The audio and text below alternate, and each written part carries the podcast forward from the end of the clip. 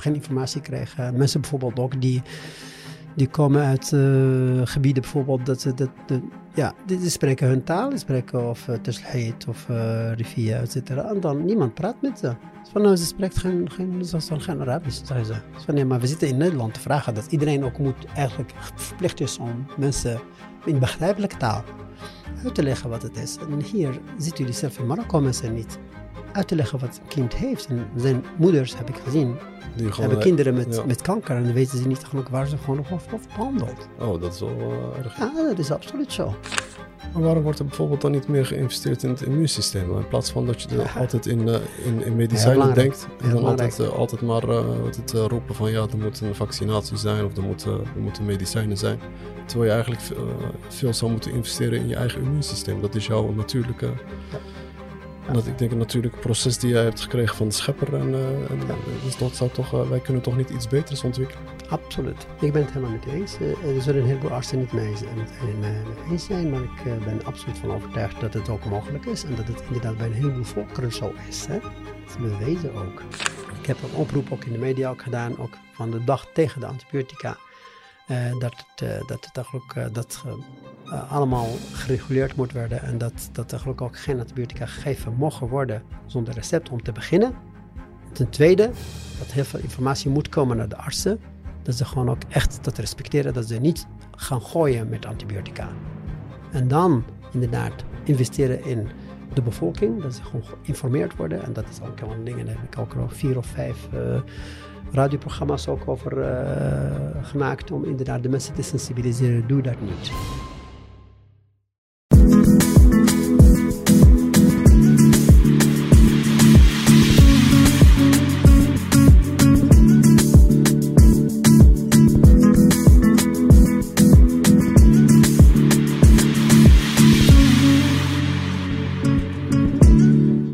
Assalamu en uh, welkom uh, bij een nieuwe aflevering van de High Frequency Podcast. Uh, vandaag hebben we het genoegen om dokter De Hen te verwelkomen. Hij is een ervaren kinderarts met een, een bijzondere, inspirerende verhaal. Hij heeft ja, na 35 jaar in Nederland te hebben gewoond, maakte dokter De Hen de gewaagde beslissing om zijn leven en carrière een nieuwe wending te geven. Dus door naar Marokko te verhuizen. Hij is nu werkzaam als kinderarts in Marokko als ik me niet uh, vergis, dus voornamelijk kinderarts. ja. Waar hij zijn kennis en ervaring inzet om uh, bij te dragen aan de gezondheidszorg van Marokko. Dus we gaan in gesprek met dokter De Hen om meer te weten.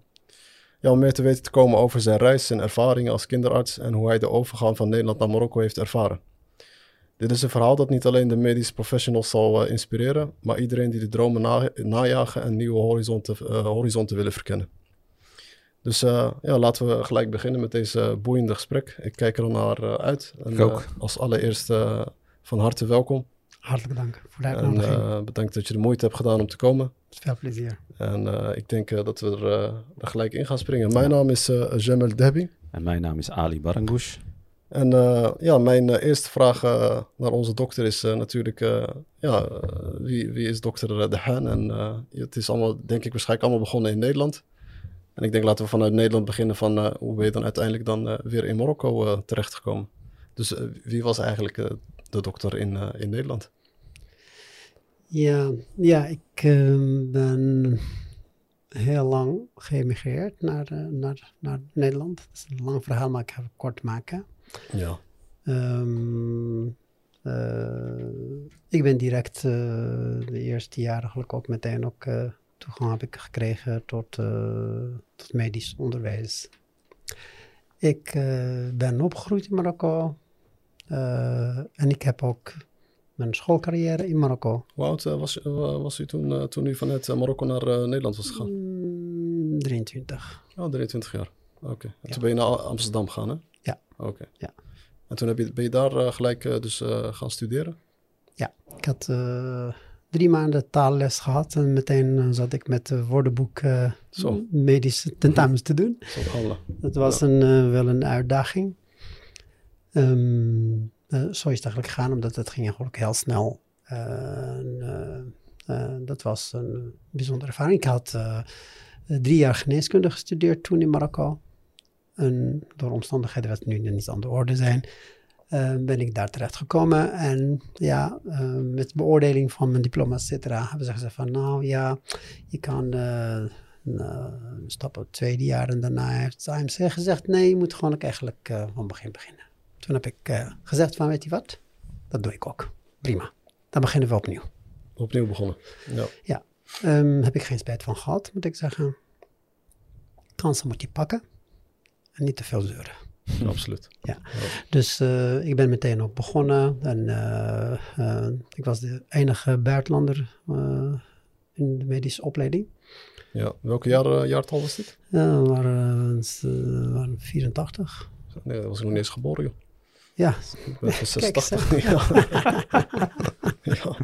Dat is een tijdje terug. Ja, 38, 38 jaar geleden. Voor mij lijkt het niet zo. Van, ja, dat dacht ik al. Ja, ik, ik, ik, zit alleen maar gewoon aan de kinderen en mijn kleinkinderen. Dus van, oh, dat is wel heel veel tijd verlopen. Ja, ja, Dus het is, uh, zo is het eigenlijk begonnen. En uh, ik vond het echt een fantastische opleiding. Uh, dat was natuurlijk, waren ook andere tijden, moet ik zeggen. Dat waren de grote goeroes van de geneeskunde op de universiteit. zeg maar, de goden van de geneeskunde. Daar moet je heel veel voor gaan doen.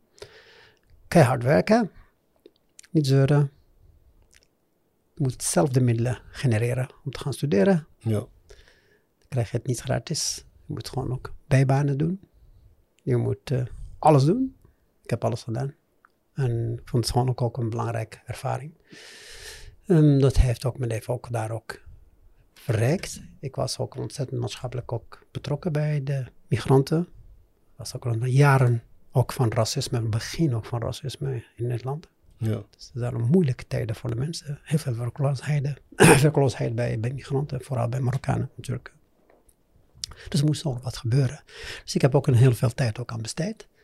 Om de belangbehartiging ook van migranten daar gewoon ook... Uh, ja. Ja. Dat die belangbehartiging was eigenlijk absoluut nodig. Omdat die mensen die, die konden ook de taal niet spreken, die kunnen zich nog niet verweren, ze kennen het systeem ook niet. Dus uh, ik heb gekozen om echt voor een van de woordvoerder ook woorders te zijn namens gewoon ook die mensen die zich niet kunnen uitspreken. Ja. Dus keihard vechten was het. Nou, met heel veel natuurlijk ook steun van een heleboel progressieve Nederlanders. En die waren er echt, niet zoals deze tijden.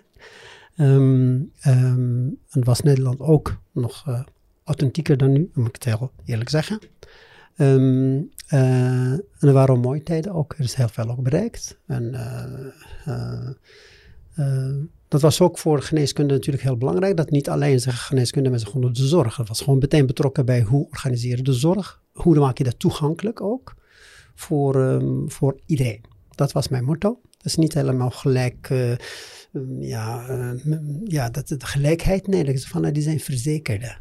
Dat heb ik gewoon geïntroduceerd in Nederland. Van, daar gaat het eigenlijk niet om over, ja, moet je respect hebben voor de culturen. Je hoeft niet respect te hebben voor de culturen, maar die zijn burgers. En die burgers, die burgers die zijn verzekerd. En die betalen gewoon een premie. En die moeten gewoon echt behandeld worden zoals patiënten, zoals iedereen. Dat was een hele mooie um, revolutie, zeg maar, over spreken over toegankelijkheid en kwaliteit van zorg. Um, ik heb uh, heel goede relaties gehad met verzekeraars, omdat die hoorden eigenlijk, die, die, die wilden dat ook horen. Van, weet je wat, uh, dit is een verzekerde, dan moet hij wel houden. Maar dan moet hij gewoon zorgen dat ze de zorg krijgen wat ze recht op hebben. Ik heb uh, heel veel ook presentaties gehouden, ook uh, congressen ook toegesproken, heel veel beïnvloeding ook gedaan op dat gebied. En ik kreeg eerste, mijn eerste baan kreeg ik uh, door staatssecretaris uh, Simons. Die was gewoon bezig met het uh, reorganiseren van de verzekeringsstelsel. Oké. Okay. En in een conferentie heeft hij mij gevraagd van nou, je weet je zoveel hierover. Ik geef je een opdracht. Nou, oh my god. hij zei van ja, dat is, we zijn nu bezig met, met stelselherziening. En je zegt dat het gewoon toegankelijk ook moet zijn voor, voor iedereen, dus ook voor migranten. Kan je een onderzoek hier uh, doen? Dus van, nou, dat doe ik heel graag. Dus van, nou, hoeveel tijd heb je hiervoor nodig? ik zei, zes maanden. Dat was eigenlijk wel uh, niet zo slim. Um, dat was te kort of? Uh? Het was, was te kort. Was kort. Ik kwam gewoon ook de bibliotheek van het ministerie en moest ik gewoon één jaar inzwemmen om te begrijpen waar het om gaat. Ja, oké. Okay. Dus, is veel onderzoek. Er is heel veel, er is heel veel informatie. Mm. Dat heeft mij uh, werkelijk uh, ja, vijf maanden heb ik alleen maar zitten lezen. Ik heb mijn maand geschreven. Maar daar heb ik toen eigenlijk ook heel goed begrepen hoe ingewikkeld eigenlijk die zorg is. En hoe uh, verzekeringen in elkaar zitten. En hoe dat allemaal verbonden met de financiën en die soort zaken met elkaar verbonden zijn. Dat was een enorme kans. Nou, dat was eigenlijk het eerste rapport, was fantastisch. Hij vond het fantastisch. Hij zei meteen, oké, we gaan nu naar de volgende. Dan moet hij gewoon dat invoeren in een project dat heet Zorgvernieuwing voor migranten. En daar heb ik gewoon ook een paar jaar ook gewerkt. Ik heb altijd parallel aan mijn studie, altijd gewerkt. Um, en ook niet zomaar. Ik had gewoon ook echt uh, goede banen. Ik wat, was, wat voor uh, werk deed je dan? Uh, ik, deed, ik werkte gewoon als dus voor het ministerie. Daarna heb ik ook... En, en dit deed je als bijbaantje gewoon daarnaast? Als bijbaantje, okay. Ja. Als ja. bijbaantje. Oké. Okay. Dus voor mensen die zeuren dat ze gewoon ook te veel werken. Ja. ja uh, als bijbaantje deed ik dat. Uh, dat was ook inkomen, dat was ook nodig. Ik had uh, toen al heel snel drie kinderen. Dus ik moet gewoon instuderen en dingen doen. Hè? Dus je moet ook goed zorgen voor de kinderen, niet alleen maar kinderen krijgen. Ja, sowieso. Ja, en um, daarna heb ik gewoon ook, um, uh, kreeg ik ook steeds meer banen, hogere banen. Ik heb gewoon ook adviseur, ben ik adviseur geweest, ook voor het ministerie ben ik adviseur geweest, ook voor verzekeraars. Ook in Time C heb ik ook, uh, was uh, hoofdadviseur van Zorgonderzoek Nederland. Dat is een van de grootste organisaties die gaat voor zorg en onderzoek. En dat deed ik ook naast mijn werk, naast ook mijn kooschappen. En mijn bazen die wisten dat niet. Dat ik gewoon ook een belangrijke rol speel in een, de bolwerk van de wetenschap. Die eigenlijk ook toelaat dat je inderdaad wel onderzoeken krijgt gefinancierd. Hmm. Van hoe schrijf je dat? En hoe worden die beoordeeld? Dus dat was ook een enorme ervaring, een heel mooie ervaring. Ja, dat is eigenlijk ook globaal hoe dat allemaal gegaan is. Daarna kreeg ik, uh, ik heb uh, vier jaar, vier en een half jaar gewerkt. Ik heb gewoon ook mijn studie gedaan. Eerst uh, de, zeg maar, de basisstudie en daarna heb ik gekozen om vier, vijf jaar te werken. Niet de kostschappen meteen in te gaan, maar gewoon eigenlijk te werken en ervaring op te doen. En ook middelen, omdat ik gewoon twee jaar werken uh, en drie kinderen hebben, dan moet je gewoon wat geld ook voor hebben. Dus dat heb ik ook dat ook gedaan. Dat, maar dat was eigenlijk de mooiste zet wat ik heb kunnen doen, omdat ik heb ontzettend van geleerd. Ik was gewoon ook daarna, toen ik gewoon ging de kostschappen lopen, dan was ik ouder, dan wist ik alles van de zorg. Hmm. Was dat daarna eigenlijk alle kostschappen die ik liep, uh, van neurologie tot chirurgie tot uh, uh, radiologie, wist ik meteen wel heel veel van. Dus ik was al ja, aardig voorbereid voor het grote werk van geneeskunde. Ik wilde altijd kinderarts worden. Ja. En waarom was dat zo? Ja, ja. Waarom had je zo'n passie daarvoor? Ja, dat is, uh, dat is mij ook uh, inderdaad wel, die vraag is gesteld met, bij de sollicitatiegesprek. Dat was hetzelfde vraag. Dat dezelfde vraag. Van, nou, de, de, ik heb natuurlijk ook een cv en dingen, et cetera, maar zij een, een kinderarts die heel veel ervaring had, ook in Afrika en, en Zuid-Afrika. En hij zei van, nou maar vertel eventjes, los van dit soort dingen allemaal, van, waarom wil je eigenlijk kinderarts worden? Ja ja, dan moet hij natuurlijk, ja, dat is sollicitatie. Hè? Dan moet hij gewoon voorbereiden en dingen en geen domme dingen zeggen. Hè? Ja. ja. Maar ik dacht van, nou, dit is zo'n eerlijke vraag, ga ik heel eerlijk beantwoorden. Ik was meteen schot in mijn hoofd van, ja, waarom doe ik dat? Ik ben zelf opgenomen geweest als kind oh, in Marokko. ik heb uh, drie maanden ongeveer uh, opgenomen geweest in het ziekenhuis in Meknes, tussen de volwassenen. Hallo. Ja. was een heel traumatische uh, ervaring. Hoe oud was je toen? Ik denk dat ik zes, zes oh. was, zeven jaar was. je ziet die beelden nog helemaal voor je? Ja, ik kan er okay, gewoon een film over maken. Het was erg. Van, Oké, het, was zo erg. Het is zo erg.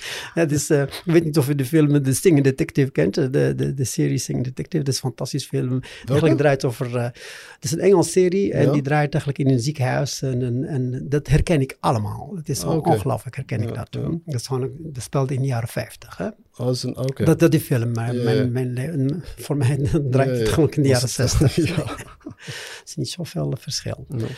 Um, daar heb ik heel veel gezien, ook uh, in dat ziekenhuis. En, en dat van, ik moet iets doen voor dat kind wat ik was. Uh, in dat ziekenhuis. Omdat ik weet gewoon ook vanuit het perspectief van het kind hoe dat voelt.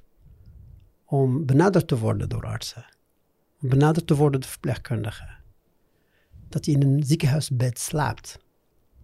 Um, alle handelingen die je krijgt, van prikken, eh, onderzoeken. eh, ongelooflijk. En de angst natuurlijk. Ik herinner me nog, eh, ehm, dat is van, nou, je moet gewoon röntgen nu, nou, foto, je moet gewoon daar naartoe, je moet daar vragen. Nou, je pakt gewoon, ik, als, ik had gewoon zo'n zo'n pyjama, eigenlijk, eigenlijk een soort, soort gevangene pyjama. Ja, ja. En dan moet hij gewoon even lopen. En dan zeggen ze van nou, die kant op. En die ging lopen. Je loopt met zo'n dossier, weet je, als kind. Eh, en dan zei van nou, waar is de röntgen? Van nou, die kant, die kant. En daarna was ik daar van nou, hier moet je zitten. En ik zat daar en naast, zat een man naast me. Ik wist niet wat gaat gebeuren. ja. En die man die liet me gewoon echt een litteken van zijn armen. En zei kijk weet je wel, bij mij wat ze hebben gedaan. Oh jezus. Ze van, oh god, ze gaan mij snijden. ze gaan hier mij snijden. Ja. En ze van, nou, na een uur te hebben gewacht, zit alleen maar te kijken, kom binnen, gaan ze de radio doen. Nee, ik wist niet, het was helemaal donker. Ze van, nou, dan gaan de mensen in. niks informatie, niks dingen, gaat dit gebeuren, et cetera, kom, et cetera, ja. En dit is, dit is een, een, een van de scènes, maar niet meerdere scènes. Het was een, eh, een hel voor jou als eh, Dat is kind. een hel, ja. Maar dat is, dat is de prikkel voor mij inderdaad eh, geweest om, om kinderarts te zijn. En dan weet ik gewoon ook van, ja, dat dat weet ik hoe ik ehm, kinderen kan benaderen. Ja. ja. En ik denk dat ik dat ook, eh, eh, voor mezelf was het ook een heel, heel belangrijk Ja, Nog steeds eigenlijk, Ja. dat is niet veranderd. Ja. Ja, duidelijk als het zo... eh, als mooi een, eh, antwoord. Ja, zeker, absoluut. Mogen we ook vragen eh, wat de ziekte was? Of eh, heeft Ja. u daar liever niet over? Nee, nee, nee. eh, ik, heb, ik heb trouwens, ik wist het niet, eh, dat heb ik daarna, toen ik ge- geneeskunde ging studeren, heb ik gewoon mijn diagnose voor mezelf gesteld. ik dacht van, ik had dat, ik had, eh, ik had geelzucht en ik had eh, buikpijn en ik had iets in mijn lever.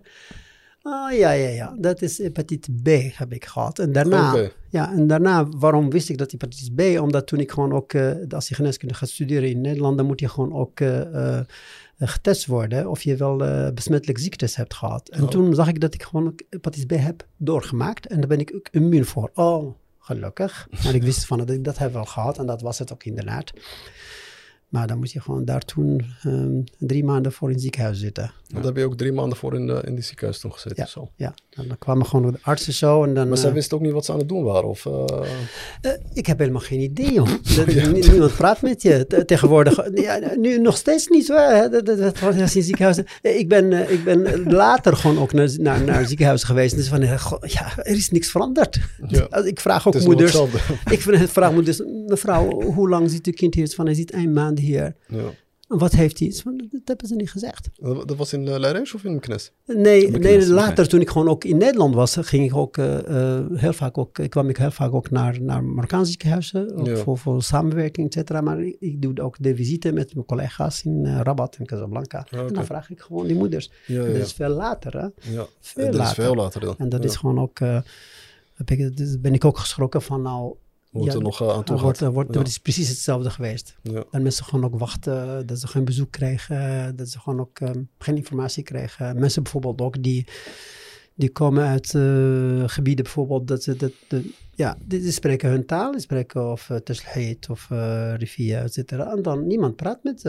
Ja. Van, nou, ze spreekt geen, geen, is geen Arabisch, zeggen ze. Dus van, nee, maar we zitten in Nederland te vragen dat iedereen ook moet eigenlijk verplicht is om mensen in begrijpelijke taal uit te leggen wat het is. En hier zitten jullie zelf in Marokko mensen niet uit te leggen wat een kind heeft. En zijn moeders, heb ik gezien, Die gewoon, hebben kinderen met, ja. met kanker en dan weten ze niet eigenlijk waar ze gewoon op wordt behandeld. Oh, dat is wel uh, erg. Ja, dat is absoluut zo. Zo. En Ja. dan gaat ze gewoon naar huis en dan weet ze niet eens wat... Uh, Nou, dat is van, nou, nou, dat, denkt ze van, het is goed Ja. zo. dat is niet eens ook, wordt niet eens ook, ja, ja sorry, zeg ik van nou, het wordt ook niet goed uh, overgebracht, van, bedoel je? Van Nee, het, niet overgebracht, ja. ze zijn niet geïnteresseerd. Eh, bijvoorbeeld ook, eh, ik zag ook jonge eh, studenten eh, dat ze allemaal Frans met elkaar spreken. Dus van, ja, is prima, ze met elkaar, maar met de patiënten moet je gewoon even de taal spreken. Ja, Dat, is nog uh, steeds eigenlijk ook nog steeds een probleem hoor. Ja, dat, dat Frans vind ik wel afschuwelijk hoor, altijd. Ja. Ja. Ik vind dat echt Ja, maar een... uh, eh, sorry, eh, con- constateren ze niet wat er aan de hand is, de, dok- eh, de, de artsen? Of, eh, of, eh, of, eh, of is er, eh, is er is er jawel, een maar het, wordt niet goed gecommuniceerd. Dus er is een probleem in communicatie. Ja, nou, het is meer, het is, Maar het is complexer. meer, ja. Het is complexer. Maar als opleider eh, eh, ben ik ook opleider voor de kindergeneeskunde en als voor artsen. Hè? En dan, dan weet je dat dat niet hoort. ja. Dat hoort gewoon niet. Je moet empathisch zijn met mensen. Er zijn wel een paar, echt werkelijk, die eigenlijk meer dan hun best doen. Met de middelen die ze hebben. En daar heb ik ook ontzettend veel respect voor. Heb ik ook heel vrienden ook natuurlijk ook, waar ik heel veel respect voor heb. Die ze gewoon ook heel goed doen in Marokko. Echt Ja. ondanks de, de omstandigheden die waren. De omstandigheden zijn wel nu veranderd hoor. Ja, Maar vroeger maar daar gaan, we, daar gaan we straks nog eh, wel heel diep eh, op ingaan natuurlijk. Maar eh, dus als, als we even teruggaan in Nederland, want op een gegeven moment, ja, dan heb je die, heb je die eh, passie eh, ontwikkeld om natuurlijk als, om kinderarts te worden. En hoe is het eigenlijk dan toen zo verder gegaan? Want je, je bent toen gaan werken ook in, in Amsterdam, de AMC. En dan heb je daar natuurlijk een lange tijd gewerkt. Maar hoe, hoe is het zo ontstaan dat je dan op een gegeven moment zo die keuze hebt gemaakt om dan om uiteindelijk dan weer terug te gaan bijvoorbeeld naar, eh, naar Marokko toe? Want eh, is dat, eh, is dat wat bij, je gebleven? Je bent weet je, ook snel overgegaan over dat van nou, kindergeneeskunde en dan heb je dat gedaan. Dat, is, dat was gewoon ook een super bijzonder iets. Je kan geen toegang tot, eh, tot specialisme. Heel moeilijk in Nederland om te komen tot ja, de opleiding tot specialisme. Oh, om die opleiding te volgen bedoel je? Ja, en zeker Ja. als migrant. Hè? Ja, eh, vooral dan in Je de... moet tien keer zoveel doen. Wil je, Wel- welke jaartal was dit dan? Zeker in de jaren Ja, 90 dan ongeveer? Ja, zo? jaren 90. Ja. Ja. Ja. En daarna, ehm dan was eigenlijk de eerste opleider. En die zei van ja, hm, ik ging solliciteren met een gesprek met hem. En hij zei van ja, mensen zoals u hebben wel als huisarts nodig. Van er is helemaal niks met huisartsen. Dat vind ik prima, ik ken de weg naar huisarts. Maar ik, ik ben hier gekomen omdat ik kinderarts wil worden. Oh, ze hadden tegen jou gezegd eh, dat je liever eh, huisarts moest worden? Ja. Oké. Ja. Ja, ja. En hij vertelde van een huisarts, dat kan, kan hij heel veel betekenen voor Nederland, et cetera. Maar zo, nou ja, maar... eh, zo, nou, je hebt zoveel lof voor, eh voor, voor huisartsgeneeskunde. Bent u zelf geen, geen huisarts geworden? Ja, dat is goed. Ja. Gelukkig. En dan zo dacht ik van, ja, dit, dit- dit- dit- dat wordt het niet. Hm. Gelukkig was hij eh, een paar maanden later vervangen door professor Heijmans. Dat is mijn opleider. Die had een heel andere eh, kijk op de zaken. En eh, zo ben ik eigenlijk in opleiding gekomen. ja. Daarna heb ik gewoon ook de opleiding in Times ook gehad. En ehm, eh, met heel veel enthousiasme heb ik ook overal gewerkt. Ik heb in het noorden van Nederland ook in eh, Alkmaar ook twee jaar ook gehad. Ik heb gewoon ook in een heleboel ziekenhuizen ook gewerkt, et cetera. En ehm, dan begon ik ook meteen ehm, samen te, ja, samenwerking met, met Nederland, met het AMC en een, eh, een universitair ziekenhuis in eh, Casablanca.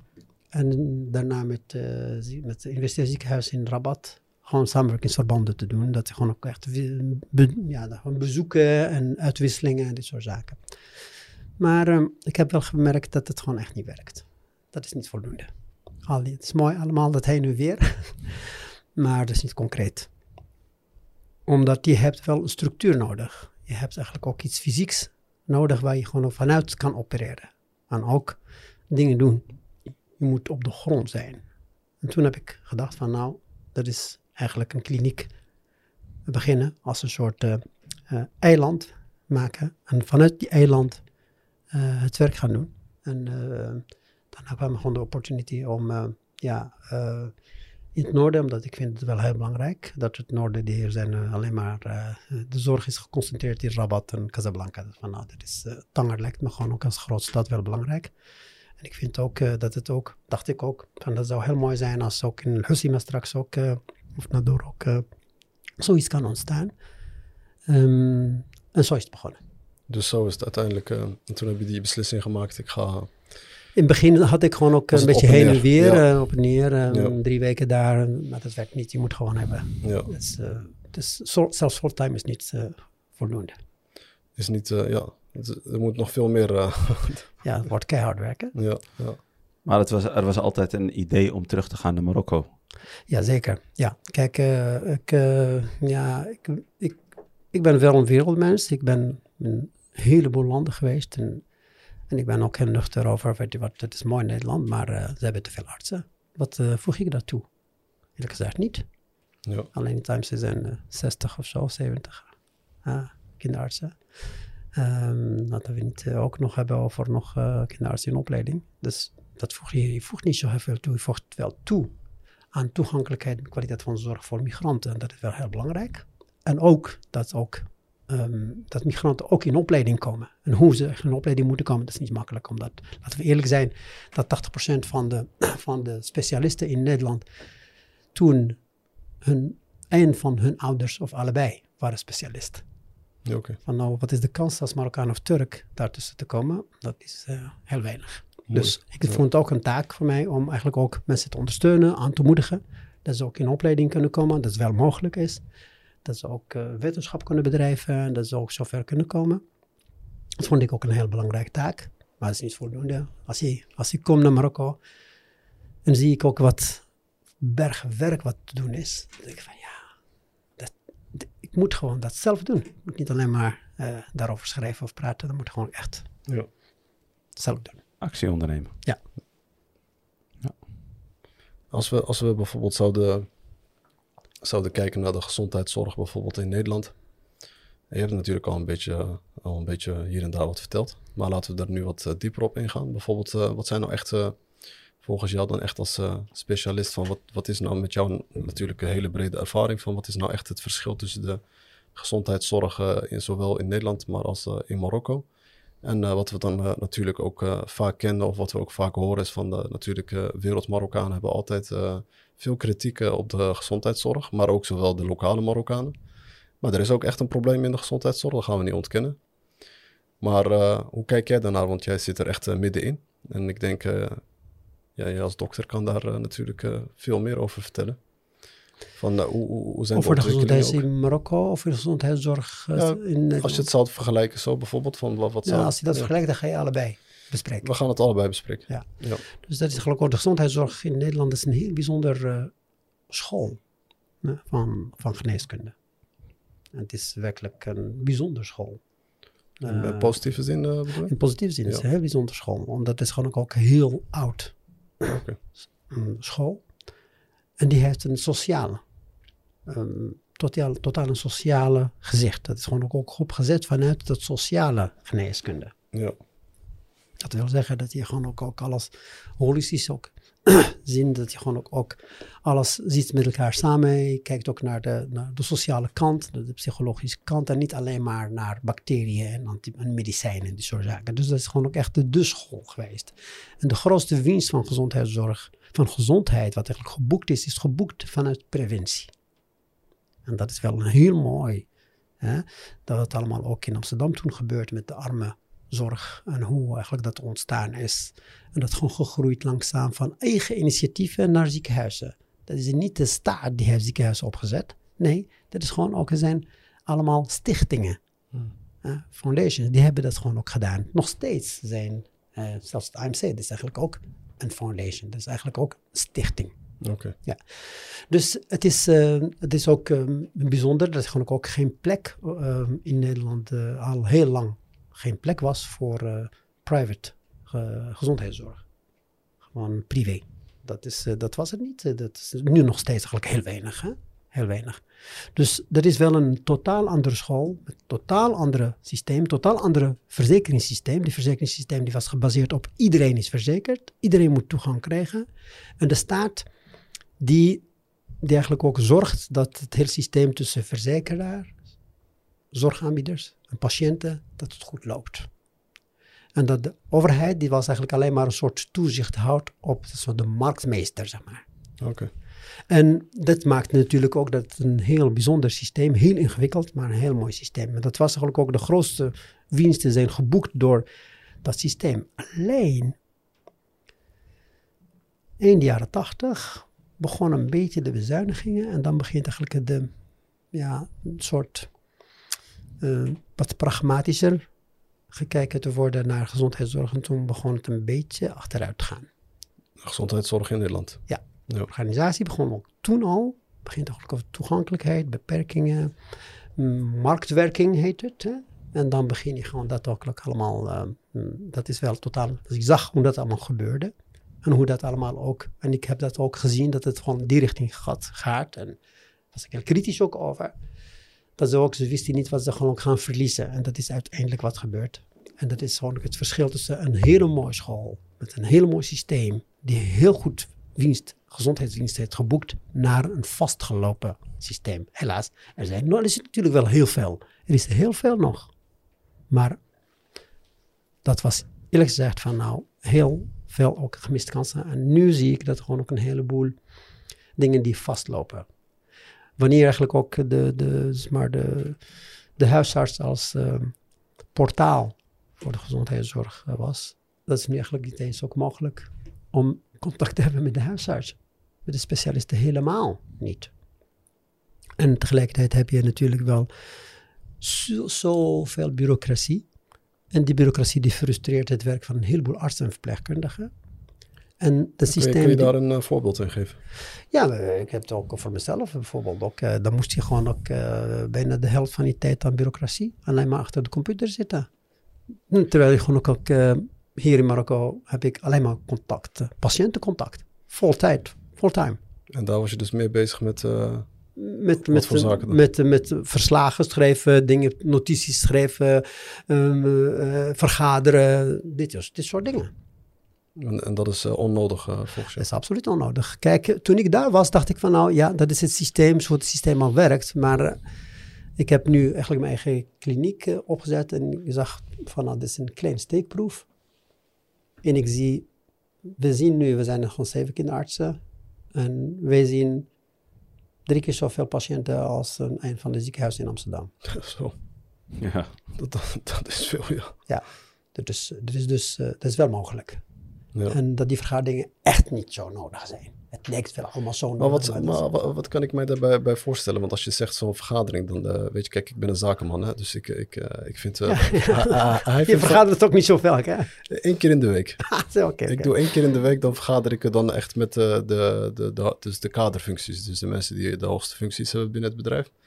Hij is daar niet zo 1, 2 van, maar hij doet het nu regelmatig ook. Maar wat, hoe kan ik mij dat bijvoorbeeld nu voorstellen in zo'n eh, in zo'n Oh, je eh, ziekenhuis eh, dan? Jij hebt, Waar hebben jullie het over? jij hebt afdelingsvergaderingen. Overleg met, met bepaalde specialismes. Regionaal gesprekken, En vergaderingen. waar, ga- waar gaat het over dan? Het gaat over de organisatie van de zorg, heet het. En van wie doet wat. En, eh, En even van het ziekenhuis dan?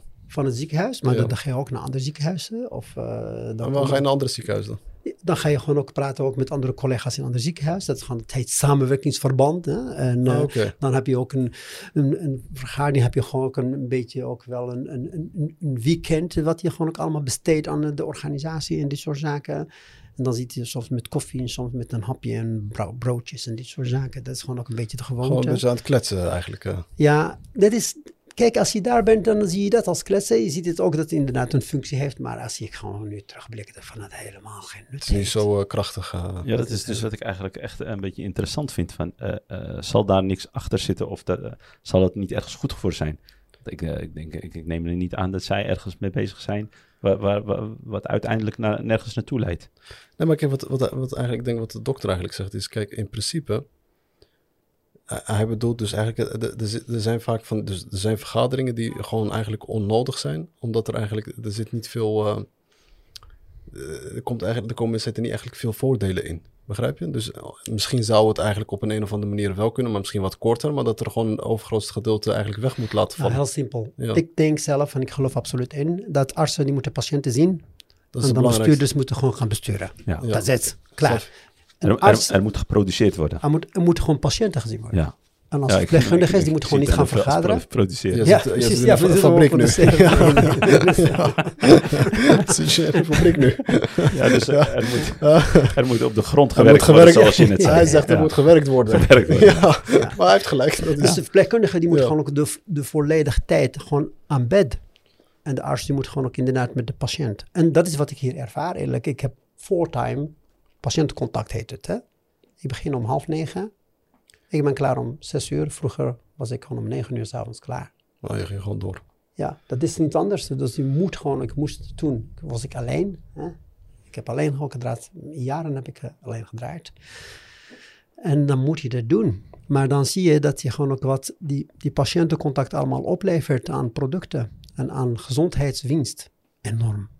Enorm. Ja. En als je, als je, als je 50, 80 patiënten ziet, dan, eh, dan weet je wat je produceert en weet je gewoon ook inderdaad wat, eh, wat voor gezondheidswinst kan boeken, heel veel gezondheidswinst kan boeken, dan krijg je gewoon van verkoudheden tot grote problemen, grote syndromen en et cetera. En dat je gewoon ook mensen ook kan meteen ook direct ook geruststellen, informeren, behandelen, steunen. En dat is continu werk. Continu werk. En dat is, dat is, er is een generatieverschil hoor, hè? ook.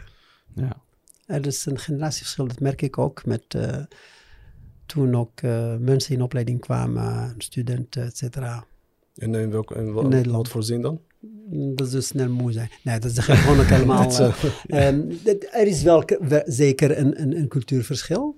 Er is een cultuurverschil. Ik ben gewend om werkelijk 70 uur per week te werken. En soms 90 uur was dat gewoon echt vol. Alleen maar werken, werken, werken. En dienst draaien en niet piepen. Maar natuurlijk is het nu een andere generatie, een andere tijden. Dat snap ik wel. Maar qua organisatie denk ik van het kan absoluut wel heel anders. Absoluut heel anders. Kan ook inderdaad. Als je nu. Kijk, als, als genoeg artsen zijn. Als genoeg voorzieningen voor de mensen zijn. En als genoeg toegankelijkheid. Je best. Vergader maar, doe maar wat je wil. Maar als een specialist. eh, mm, door. Dat, dat is wat mijn collega's ook over klagen. Dat is niet alleen ik. Die klagen ook over. Er is allemaal heel veel bureaucratie. hè. Door bureaucratie dat ze minder patiënten zien, dan komt het neer eigenlijk ook dat de patiënten langer moeten wachten. En dan, Maar hebben jullie eigenlijk, eh, sorry hoor, hebben, jullie dan eigenlijk nooit afgevraagd van waarom dat zo is dan? Want, want waarom, waarom zouden bijvoorbeeld, eh, ja dan dus policies zijn of, of, of procedures van dat, eh, dat je dus minder patiënten moet gaan zien en dat je dus meer bezig bent eigenlijk op kantoren het, het werk aan het organiseren, de verslagen aan het schrijven. nee, dit is, dit is kijk, eh, bureaucratiseren is een ziekte, dat kies je niet voor. Hè? Ja, Dat begint en gaat rollen, gaat een beetje eigen leven leiden, genereert ook een heleboel bestuurders en managers en managers en manager van managers en hoofden van management. En zo ingewikkeld en ook een heleboel organisaties die worden apart betaald om werkzaamheden te verrichten, bureaucratische eh, werk, papier, lees, hè? eh, voor ziekenhuizen of voor zorginstellingen. En er moeten fusies komen. En over de fusies gaan ze tien jaar over eh, eh, kletsen en vechten en dit soort zaken. Dat is werkelijk ook heel destructief voor de geest van artsen. Die willen gewoon ook, die zijn artsen om de patiënten te helpen. willen meer eigenlijk het sociale contact, dus eigenlijk gewoon meer bezig zijn wat je zegt eigenlijk. gewoon Nee, met, eh, dat zijn belangetjes die op een bepaald moment ook eh, eh, ontstaan. En daar zit ook heel veel geld ook mee gemoeid. Verzekeraars spelen daar ook een belangrijke rol. En, Ah, oké, oké, ja. ja. dat is een, en binnen de overheid heb je de overheid, dat was al vroeger eigenlijk ook wel de ouderwetse ambtenaren. En nu zijn eigenlijk ook de, de managers en de, de Dus, adviseurs. dus de verzekeringsmaatschappij die spelen eigenlijk ook een hele grote rol. Want je, Ja, je hebt de- dat de- onderzocht, zei je. Ja, ja, ja, absoluut. Kijk, eh, vroeger was, hadden de, de verzekeraars, die, die waren onderdeel van ook de ziekenfonds was het. En dat was direct onder toezicht van de overheid. En toen hebben ze dat gewoon een beetje Losgelaten, ja. En dan zijn ook eh, maatschappijen, gewoon ook bedrijven ontstaan. En die moesten dat werk ook doen. En dat is ook een marktwerking wat eigenlijk ontstaan is. Met die marktwerking krijg je niet alleen maar mm, efficiëntie. Helemaal niet, zoals al vaak ook gezegd is. Dat is gewoon nooit eigenlijk ook zo geweest. Marktwerking die werkt inderdaad als je een echte markt hebt. Hè? En dat kan ik me dat voorstellen. Wanneer dat evenwicht is ook tussen eh, eigenlijk ook inderdaad eh, wat je produceert. Of je, je concurreert op producten en kwaliteit. En, en dat je gewoon ook ehm, de klant is koning en dit soort zaken. Werkelijk, omdat dan heeft de patiënt ook wat te kiezen. Hè? En, de, en, en dan verzekeraars die moeten gewoon ook met elkaar gaan concurreren wie ze eigenlijk ook het beste kunnen dienen. Maar dat is niet zo. Dus de verzekeraars die zijn een, eigenlijk ook een machtspool geworden. En die verzekeraars die hebben gewoon ook een enorm te veel macht gehad op de zorginstellingen. Hmm. En dat zij betalen de zorginstellingen. Zij budgetteren de zorginstellingen. Dus ze zijn afhankelijk van ze. Van nou, jullie moeten alleen maar dat kunnen doen. Alleen zoveel eh, eh, acts kunnen doen. En dat krijgen jullie betaald. Anders ga ik jullie gewoon ook niet contracteren. En dan moet je zelf als ziekenhuis dat gaan financieren. Dat is onmogelijk. Oké. Dus, en daardoor worden ook de artsen betaald. Verpleegkundigen. Verpleegkundigen die worden gewoon ook echt, eerlijk gezegd, miserig betaald. Echt miserig.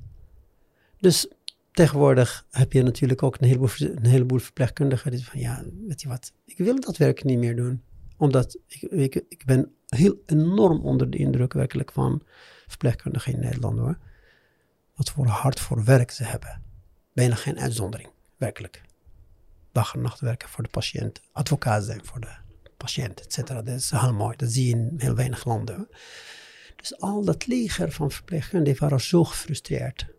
Dat ze zien, jullie moeten dit, jullie moeten dat, jullie moeten dat gewoon in vijf minuten doen. Je moet zoveel, dat moet je niet meer doen. Dat is allemaal gebureaucratiseerd. De artsen, precies hetzelfde. Ja, dat is gewoon ook inderdaad het gro- groot geld naar gaat eigenlijk naar managers. En, eh, naar, naar, en zo heeft, heeft, hebben gewoon ook de verzekeraars een enorm macht gekregen. En nou, daar hebben we nu eigenlijk over een, um, een, een systeem die eerlijk gezegd een beetje vastloopt. Je hebt veel artsen, maar toch weinig toegankelijkheid.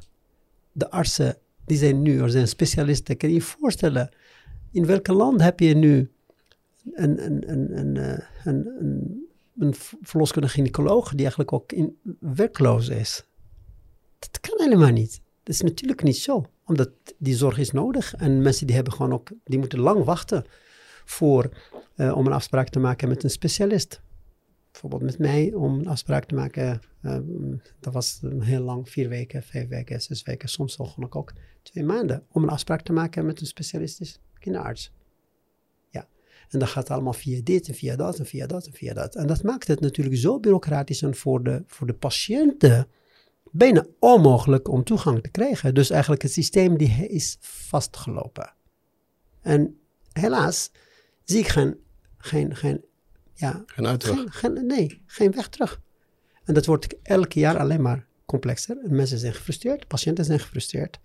En nog steeds heb ik natuurlijk contact ook met collega's in Nederland. En dan vertellen ze ook al hun frustraties. En tegelijkertijd over een heleboel patiënten die geen toegang krijgen. Nog mijn patiënten, die krijgen nu eigenlijk ook zo moeilijk toegang. Ik zie dat ze toch wel soms nog wel zo vaak naar eh, België gaan en zo. eh, Nou ja, die gingen eh, naar- een heleboel landen, ook Duitsland. België, Duitsland. Duitsland en, omdat je daar waarschijnlijk dan zonder... Ja, maar er ging ook natuurlijk naar Turkije, dat is bekend. Ja, ja, ja. Ja, ja. En, ja, en, en nu hebben we over Marokko.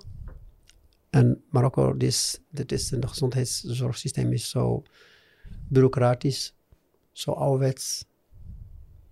Ja, de publieke zorg, de publieke sector is zo slecht georganiseerd, jarenlang, met heel slecht kwaliteit. ja.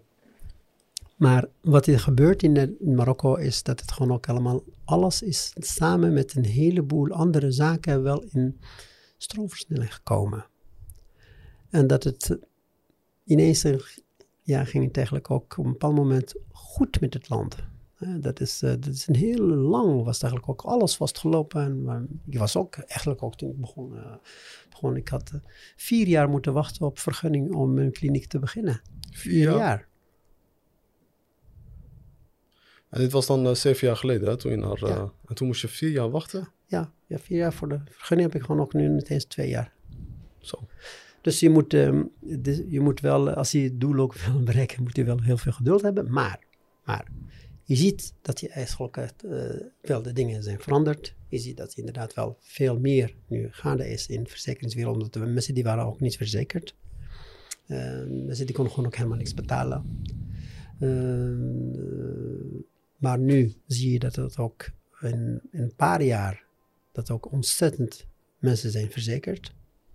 En eh, nu is de grote slag, die is eigenlijk gemaakt om 22 miljoen mensen te verzekeren.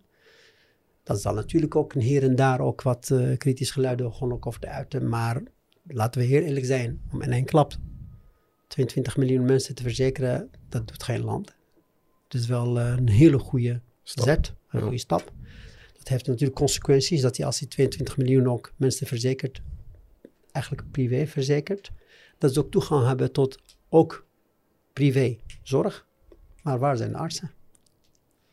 Dat is een goede vraag, ja. En dat is wat, eh, wat een beetje de zaak eh, complex maakt eh, in Marokko. Maar dan heb je wel mensen die worden geprikkeld inderdaad om initiatieven te beginnen. Om klinieken te beginnen. Om inderdaad, en er zijn nu ontzettend veel groepen die, die, die ziekenhuizen gewoon ook starten. Er zijn nu op dit moment vier grote groepen die zijn bezig om ziekenhuizen op te zetten van 300 bedden, 200 bedden, et cetera, et cetera. Dus de ene prikkelt de andere. Hè? Dus je, als je Welke, gewoon ook welke mensen... groepen zijn dit? Ja, daar hoef ik geen namen te noemen, geen reclame te maken van. van- Oh, oké, Ja, maar ik dat bedoel, zijn- ik maar bedoel, bedoel best in het buitenlands of lokale? Nee, er, zijn, er zijn lokale, dat is gewoon ook lokale. Dus de, de meeste zijn lokale. Er zijn een paar. Ik hoorde ook een paar buitenlandse... Een paar buitenlandse. Er is nu een, eh, zelfs ook een, eh, een buitenlandse. bedrijf volgens mij. eh. Ja, dat weet ik niet. Dat Oké. weet ik niet. Ik hoop niet. Maar eh, dat zeg heel eerlijk. Omdat we moeten gewoon ook heel eerlijk zijn. Van nou, er is ook heel veel ook te doen. Ook hier Gewoon in Marokko en binnen in, in het land. Er is de, van Amerikaanse groot ziekenhuis. Die is eigenlijk ook nu ook in Marokko bezig met, met et cetera. Nou, het allerbelangrijkste is dat we zien dat ook Marokkanen nu ook heel veel Marokkanen die ontwikkelen hoogwaardig projecten. En dat is wel eigenlijk ook hoopgevend. En dan zie je dat het ook inderdaad door het verzekeren van een groot aantal patiënten, uh, mensen, dat ook initiatief komt ook van de zorgaanbieders, van mensen die gaan ook, ook grootstructuren beginnen. Dat geeft een prikkel, economisch prikkel en natuurlijk ook, dan trekt het ook uh, artsen. En wat is belangrijker dat nu eigenlijk ook gebeurd is in Marokko, dat vroeger konden gewoon ook mensen, buitenlands artsen niet werken, tot eigenlijk ook bijna feitelijk tot een jaar geleden. En nu is het een beetje het begin, maar die, de deur is open. En uh, dat is werkelijk, die gaat uh, een hele grote deur open voor um, grote ontwikkeling in de gezondheidszorg. Dat is eigenlijk ook een enorme kans om inderdaad een groot, een revolutionaire situatie wat kan ontstaan. Dat kan natuurlijk wel een heleboel bijwerkingen hebben en dit soort zaken, maar in het algemeen ben ik ontzettend blij dat al die initiatieven komen uh, en dat het ook inderdaad wel een dynamiek is ontstaan. En die dynamiek die is nu gaande. En dan zie je dat de mensen ook uh, wat te kiezen hebben. Uh, dat is heel belangrijk. En nu blijft natuurlijk de zaak de artsen. Marokko die heeft heel weinig artsen. En uh, er zijn alleen in Frankrijk er zijn 7000 Marokkaanse artsen werkzaam in Frankrijk. Dat is even zoveel als de artsen in Marokko. Zo. Dus, alleen in Frankrijk. Alleen in Frankrijk. Alleen in Frankrijk. Hebben we het niet over inderdaad België en andere landen. Kunt u misschien iets meer vertellen over die toegankelijkheid die voor artsen dus nu vrijgemaakt is? Wat, zou de, wat zijn de wetgevingen of wat, wat moet, hoe moeten ze beginnen? Of, Heel belangrijk. Even de hele structuur, een klein structuur even. Want dan... Ja, de procedures uh, als ze uh, ja. eventueel interesse hebben om deze ja, kant te ja. ja, ja, ja, dit is, uh, dat was tot een paar jaar eh, geleden bijna onmogelijk. Je wordt helemaal zo ontmoedigd. Ik heb een anderhalf jaar gewacht voor eigenlijk ook erkenning van mijn diploma's. Maar de deur is open gegaan voor uh, alle Nederlandse artsen door mijn uh, erkenning van mijn diploma's. En dat is van nou, als hij dat niet doet, dan ik moest bijna 50 pagina's vertalen. Dat kost heel veel geld. Ja. maar ook inderdaad heel veel bureaucratie, et cetera. Je moet gewoon ook doorzetten en doorzetten totdat je het erkend krijgt. En daarna zijn die diploma's uit Nederland wel erkend. Erkend, ja. um, maar tegelijkertijd is er nu wel iets gebeurd dat, dat het gewoon de procedure is aanzienlijk vergemakkelijkt. Omdat ik heb, ik heb gezegd van een anderhalf jaar gewacht tot gewoon ook, ook officieel mijn diploma's worden erkend. En nu is het gewoon ook binnen vier weken kan het gebeuren. Zo. Vier weken. Ja. Zo. Was u een van de eerste? Ik was uh, een van de eerste die kwam uit Nederland. Maar een heleboel die kwamen natuurlijk uit Frankrijk, uit Frankrijk en België. België. Ja. Maar een, uh, een van de eerste uit Nederland? Ja. Oké. Okay. Ja. Ja. En het is nu toegankelijk, dus het zou binnen vier weken zou, zou, zou iemand zijn functie ja. kunnen ja, uitoefenen. Zeker, zeker. Dat is, dit is eigenlijk uh, heel goed nieuws. Hè? Ja. ja, zeker. Maar hij zegt uh, sinds een jaar is dit nu. Ja, dus dit is nu uh, wel... Um, kijk, mensen die, die, die moeten weten. Dat lijkt wel ook inderdaad zo ingewikkeld. En dat was heel ingewikkeld. En ja, vijf jaar geleden zou ik zeggen van, ik durf het aan, ik kan het aan. Ik heb het heel moeilijk gehad, moet ik zeggen, omdat er was een heleboel lobby, moeten we niet vergeten. Bureaucratie, corruptie, een heleboel. Ik zeg het heel eerlijk. Maar daarna zeg van, nou weet je wat, ik ga hier niet weg. Als ik wegga, dan ga ik zelf. Maar niemand gaat eigenlijk mij zo belemmeren dat ik het land verlaat. En nu weet ik wat te doen is. En nu ben ik blij dat al die, uh, die akelige problemen zijn eigenlijk ook verdwenen. De tijd die komt eigenlijk ook, uh, tijden die zullen nooit terugkeren. dat uh, nu is de deur open uh, voor, uh, en ja, weet je wat eigenlijk ook was, was ook dat een heleboel ook Marokkaanse artsen, die wilden niet dat buitenlandse artsen komen. En hoe, hoe, hoe, hoezo is dat? Dat is concurrentie. Ja. Concurrentie. En ik denk dat het terecht is. Omdat, kijk, ik kan die vergelijken met voetbal, hè. Ja, als die wereld Marokkanen gaan voetballen, dan voetballen ze wel beter. En ik denk dat het ook met artsen hetzelfde. Ja, dat zeggen wij ook altijd. Ik zeg altijd, in alle sectoren is dat. Ja. En het was een uh, hele mooi stukje wat u net opnoemde, die, die doorzettingsvermogen. Daar hebben wij heel veel, heel, veel, heel veel over gesproken. Vooral het stukje doorzettingsvermogen, want het is die obstakels die het moeilijk maken in Marokko. Maar bij u is het gelukt, bij hem is het gelukt, bij mij is het gelukt. Ook, ook na, na alle omstandigheden en moeilijkheden en obstakels. Maar net als wat je zei, ik ga het land niet verlaten. En ik ga gewoon hier mijn werk uitoefenen. En het is je uiteindelijk gelukt. En dat stukje vind ik heel belangrijk om even, even, even bij stil te staan.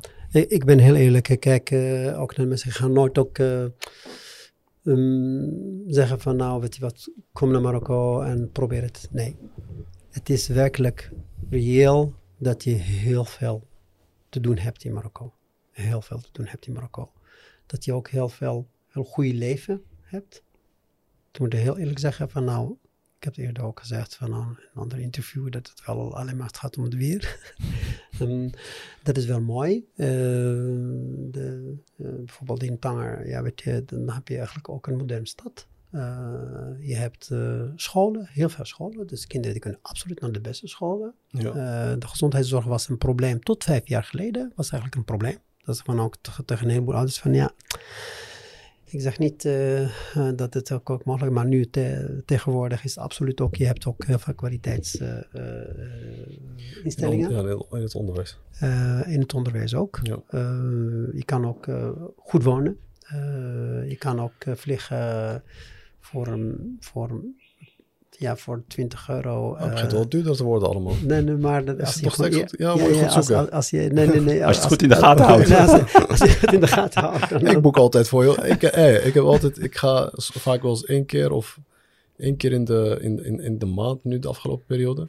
Ik, ik, heb nog nooit een ticket gezien voor eh, 50 euro of eh, 100. Ik boek al, Ja. ik heb altijd de retour voor 300, 400 euro. Ja, dat, dat je, als je op tijd dat doet en als je op creatieve manier doet, dan... eh, maar je moet natuurlijk niet altijd naar Nederland gaan, hè? Ja, ja. Nou, diezelfde wereld is groot, hè? Ja, dat je moet gewoon ook naar andere landen gaan. je ja. kan, ja, maar ik, naar- bedoel, ik ga daarheen meestal voor familie. En Dat dan, is ook zo, dat is ook Maar zo. ik kijk ook, ik, ik, ik kijk meestal niet naar andere vliegtuigmaatschappijen. Ja, dat Ja, is jij gewoon... bent altijd snel, ja. hè? Ja, Snel ja, handelen. altijd snel handelen. Nee, eh dat is ook, kijk, en het is gewoon ook vliegen voor ja, 2,5 uur ben je gewoon ook in, in Nederland. En eh, we hebben het niet over als je gewoon ook naar Spanje of Portugal of Italië Ja. gaat. Dat, weet je wat, dat is ook, de wereld is wel dichtbij. Ja. Je kan ook een heleboel dingen doen. Ehm, dus eh, Ik had, ook, ik had nog een vraagje daarom, want weet je wat ik nog wel veel belangrijker vind? Kijk, eh, ik, ik, ik kan wel begrijpen dat een arts misschien niet 1, 2 gelijk als een, eh, als een, een zakenman gaat denken of, of zakelijk gezien. Maar ik, eh, ik kijk daar wel naar. Maar als jij, want ik, ik weet dat je dit in een interview ook hebt gezegd, en dat vond ik eigenlijk wel een, hele goede punt dat we naar voren moeten brengen. Kijk, eh, ik, ik zie het juist ook in Marokko, want je gaf al aan van in, in Nederland is het al bijvoorbeeld heel moeilijk om bijvoorbeeld om terecht te komen bij een specialist. Maar als we kijken bijvoorbeeld nu naar Marokko, wat er in die ontwikkelingen die er nu zijn, dus een jaar geleden, de mensen eh, ik bedoel, zes, zeven maanden geleden kunnen mensen zich verzekeren. We weten dat de verzekering een hele belangrijke rol speelt altijd op de gezondheidszorg. We zien nu heel veel deuren open gaan, dus sinds een jaar zijn de vergunningen ook eigenlijk versoepeld. Dus, maar dat zijn hele goede punten eigenlijk, vooral ook heel zakelijk gezien. Dus als, jij, als ik zou zeggen van, ik ben een arts en ik heb lang gestudeerd en eh, ik weet dat het niet makkelijk is, maar tegelijkertijd, eh, ik, ik begrijp ook dat je het merendeel doet om, voor, die, voor je medemens. Dat begrijp ik. Maar nummer twee zal ook wel zeker zijn voor, eh, om eh, bijvoorbeeld ook wel eh, goed te kunnen verdienen. Ja. Maar als ik dan dit allemaal hoor, dan denk ik van, als ik een arts zou zijn, dan zou ik daar zou ik direct naar Marokko komen. ja, dat denk ik ook. Kijk, Toch? kijk, of, ik bedoel zakelijk gezien nee, nee, dan, nee, zaken, maar Ja. nee, ik, ik, ik ben, kijk, je idealen moet je gewoon ook zakelijk bekijken. Idealen. Ik doe, dit is de kliniek wat ik hier heb, is een maatschappelijke onderneming. Maar die maatschappelijke onderneming is opgezet vanuit eigenlijk ook puur keihard zakelijk. Ja. En als je dat zakelijk doet, kan je een heleboel dingen doen. Hè? Voor mensen die zeggen van ja, ik wil niet zo, weet je, eh, nee, dat is heel belangrijk om dat te doen en goed te doen. Hè? Als je een kliniek hebt, of als je werkt, je moet inderdaad, ik, ik noem het, je moet gewaardeerd worden voor het werk wat je doet. Dat is ontzettend ingewikkeld. Ik vind dat de artsen gewoon ook te weinig verdienen. Ik ben absoluut niet geïnteresseerd in geld. Dat is mijn geaardheid. Ik heb een huurhuis en ik heb een Fiat 500, voor de duidelijkheid. en eh, ik vind het eh, genoeg en ik vind het wel. Maar ik kan natuurlijk ook met geld niet alleen maar gaan spenderen. Ik kan gewoon ook een heleboel dingen meedoen. Goeie dingen. Goede dingen meedoen. En als je dat hebt, dan heb je de onafhankelijkheid. Dan, hoef je, dan ben je niet afhankelijk om, als je dingen wil realiseren voor de mensen. Dit is wat, eh, wat we doen nu in eh, ons kliniekje. Dat we gewoon ook een private, not for profit. Dat wil zeggen dat we gewoon ook geen winst ook beogen. En dat het alles wat eigenlijk komt, die gaat terug naar de kliniek of gaat naar toegankelijkheid. Dat wil zeggen voor de mensen die niet kunnen betalen, met name eh, gehandicapte eh, kinderen. Die krijgen de zorg wat ze nodig hebben, wat wij kunnen leveren.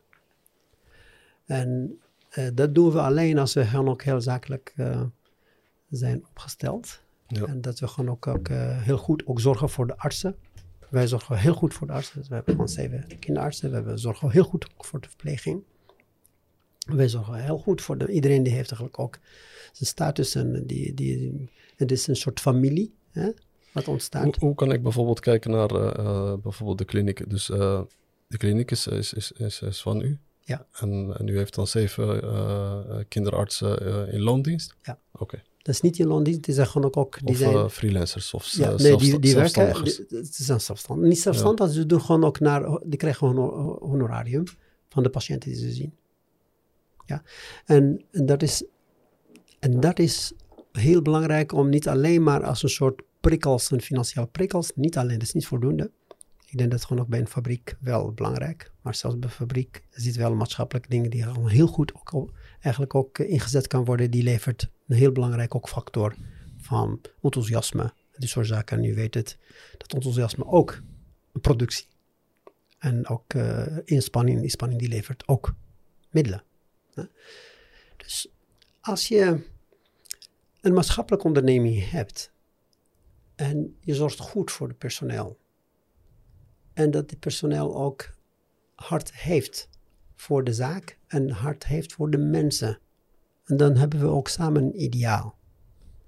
En dat we open zijn omdat we gewoon ook geen kind willen weigeren. En dat de inspanning die wordt gedaan, dan worden de mensen inderdaad heel enthousiast. Maar dan zijn we ook inderdaad wel voor de mensen. Mensen die zien ons als maatschappelijk ondernemers van ik ga liever naar deze kliniek. Naar andere klinieken, heel eerlijk. Dus dat, is, kan ook verzilverd worden. Het is niet alleen maar dat we ehm, eh, caritatieve werk doen. We doen echt uit het hart het werk. Maar dat levert ook middelen om meer patiënten te zien. We hebben tot nu toe geen enkele fonds die ons helpt. Hm. Geen enkele. We hebben gewoon geen tijd voor, heel eerlijk. Omdat er zijn een heleboel mensen die willen natuurlijk wel helpen. Heel veel mensen die willen helpen en die willen gewoon ook, we hebben gewoon ook een programma geschreven, maar we hebben geen tijd voor om eigenlijk ook reclame voor te doen of mensen te vragen, et cetera.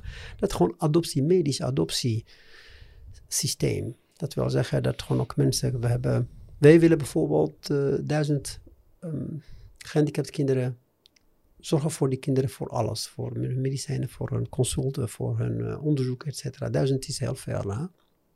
We willen beginnen met 500. En als we dat gewoon ook die 500 ook berekenen, wat voor zorg ze nodig hebben. We hebben een kliniek die heel efficiënt werkt. Dat eigenlijk ook kostenbesparend werkt. In plaats dat ze gewoon ook 100, zeg maar 1000 euro, dan doen we dat voor 200. Waarom? Omdat we zijn eigenlijk ook heel efficiënt. Dus niet onnodige medicijnen, niet onnodig lab, niet röntgen, niet, niet, niet, niet, niet onnodige opnames, alleen maar eigenlijk wat inderdaad wat nodig is. En daardoor eigenlijk ook zijn zo efficiënt dat we vijf kinderen kunnen helpen in plaats van één kind. door efficiëntie. Dus dat is gelukkig de bijdrage van onze kliniek is alleen dat. Hè. Daarna kunnen we gewoon, oké, als we dat ook hebben gedaan, dan kunnen mensen inderdaad, als we een budget ook willen hebben voor die 500 kinderen, eh, dan kan je daarna gewoon ook natuurlijk ook meer kinderen doen, dan kost het ongeveer 25 euro per maand dat je een gehandicapt kind volledig, een zwaar gehandicapt kind volledig adopteert, medisch adopteert. Hij blijft bij zijn ouders, hij krijgt de beste zorg, echt de beste zorg, zoals in Nederland ook wordt gegeven hoor. Het is niet een beetje zo. Ja, het is gewoon ook alles wat er nodig is, onderzoeken er nog zijn, van die opnames, et cetera, we zorgen gewoon ook volledig. Dit is iets wat, wat heel belangrijk is. Dus de combi tussen zakelijkheid en maatschappelijk hart hebben, is werkelijk heel belangrijk. Ja. Duidelijk. En eh, eh, kunnen we misschien nog een beetje dieper ingaan? Bijvoorbeeld hebben jullie op, eh, op de- in de kliniek van hoe, gaat dat een beetje allemaal te werk dan? Want je ontvangt natuurlijk allemaal kinderen. Ik, ik vind het wel interessant om te weten van eh, hoe dat een beetje verloopt. En eh, overnachten ze daar ook? En eh, weet je een beetje meer daar. eh. Ja, nou, eh, wat, wij, wat zijn de meest voorkomende soort patiënten krijg je? Ja, je krijgt natuurlijk ook een heleboel. De kinderen die. dit is per, per seizoen krijg je de grote golf van kinderen. Dat was bijvoorbeeld ook dus een paar virussen. maanden geleden. Oké. Waar ze allemaal virussen voor de, voor de maag-darmkanaal. En nu, deze twee weken, we, we, we, we, kennen, we weten alles over virussen. Omdat wij zien ook meteen de golven. Kinderen die komen, die beginnen ook al drie dagen van, oh, dit is begonnen. Dat is eigenlijk ook eh, de luchtwegproblemen zijn dan ook dat mensen, de kinderen gewoon zo benauwd en dat is gewoon ook bronchiolieten. Dat is gewoon ook, ook de ontsteking van de lage luchtwegen van baby's, et cetera, et cetera. Dat is gewoon ook, ook het seizoen en die gaat eigenlijk voor zich voortzetten tot ehm, april ongeveer. Dus en daarna eh, zijn natuurlijk ook eh, een heleboel eh, mm, gewone zaken zoals buikklachten, eh, obstipatie, et cetera. En daarna zijn natuurlijk ook de, de, de patiënten die niet zo goed gediagnosticeerd waren. En die komen als een soort second opinion. Die komen uit alle steden hoor, niet alleen uit Tanger. En die hebben dikke dossiers en dan moet je gewoon soms ook drie kwartier met die mensen zitten. Om eventjes orde te maken in die zaak en ook een nieuwe diagnose te stellen en eh, betere behandeling. En we zijn heel goed in. Ik zeg het ook een beetje arrogant, maar dat is, eh, dat is wel zo. Oké. En is, is in de, eh, hoe zit het bijvoorbeeld met de taal? Is, je spreekt gewoon Frans? Ik eh, spreek Frans, maar ik spreek nooit Frans met, eh met, met Marokkanen. Ik, eh, nee, absoluut niet. Ik snap ook niet dat mensen nooit in Frankrijk zijn geweest en spreken Hij Frans. bij onze groep, ja. Het is niet. Het enige wat ik niet spreek, ik, ik- wat ik wil gaan leren, en Ja. dat ga ik echt doen. en heb ik ook, alleen helaas heb ik mensen die hebben mij in de steek gelaten om bijvoorbeeld de Rivia niet te leren en ook te, te, ook te, te, te leren. Ja, dat is Van, een mooie het moet auto. wel, het moet absoluut wel, het moet wel kunnen. En wij, wij prikkelen ook dat, dat, dat, eh, dat artsen dat ook eh, moeten gaan leren. Kijk, mensen die snappen jou ook als je spreekt ook Marokkaans, eh, Arabisch-Marokkaans. Maar liever als je gewoon ook een beetje dichtbij komt.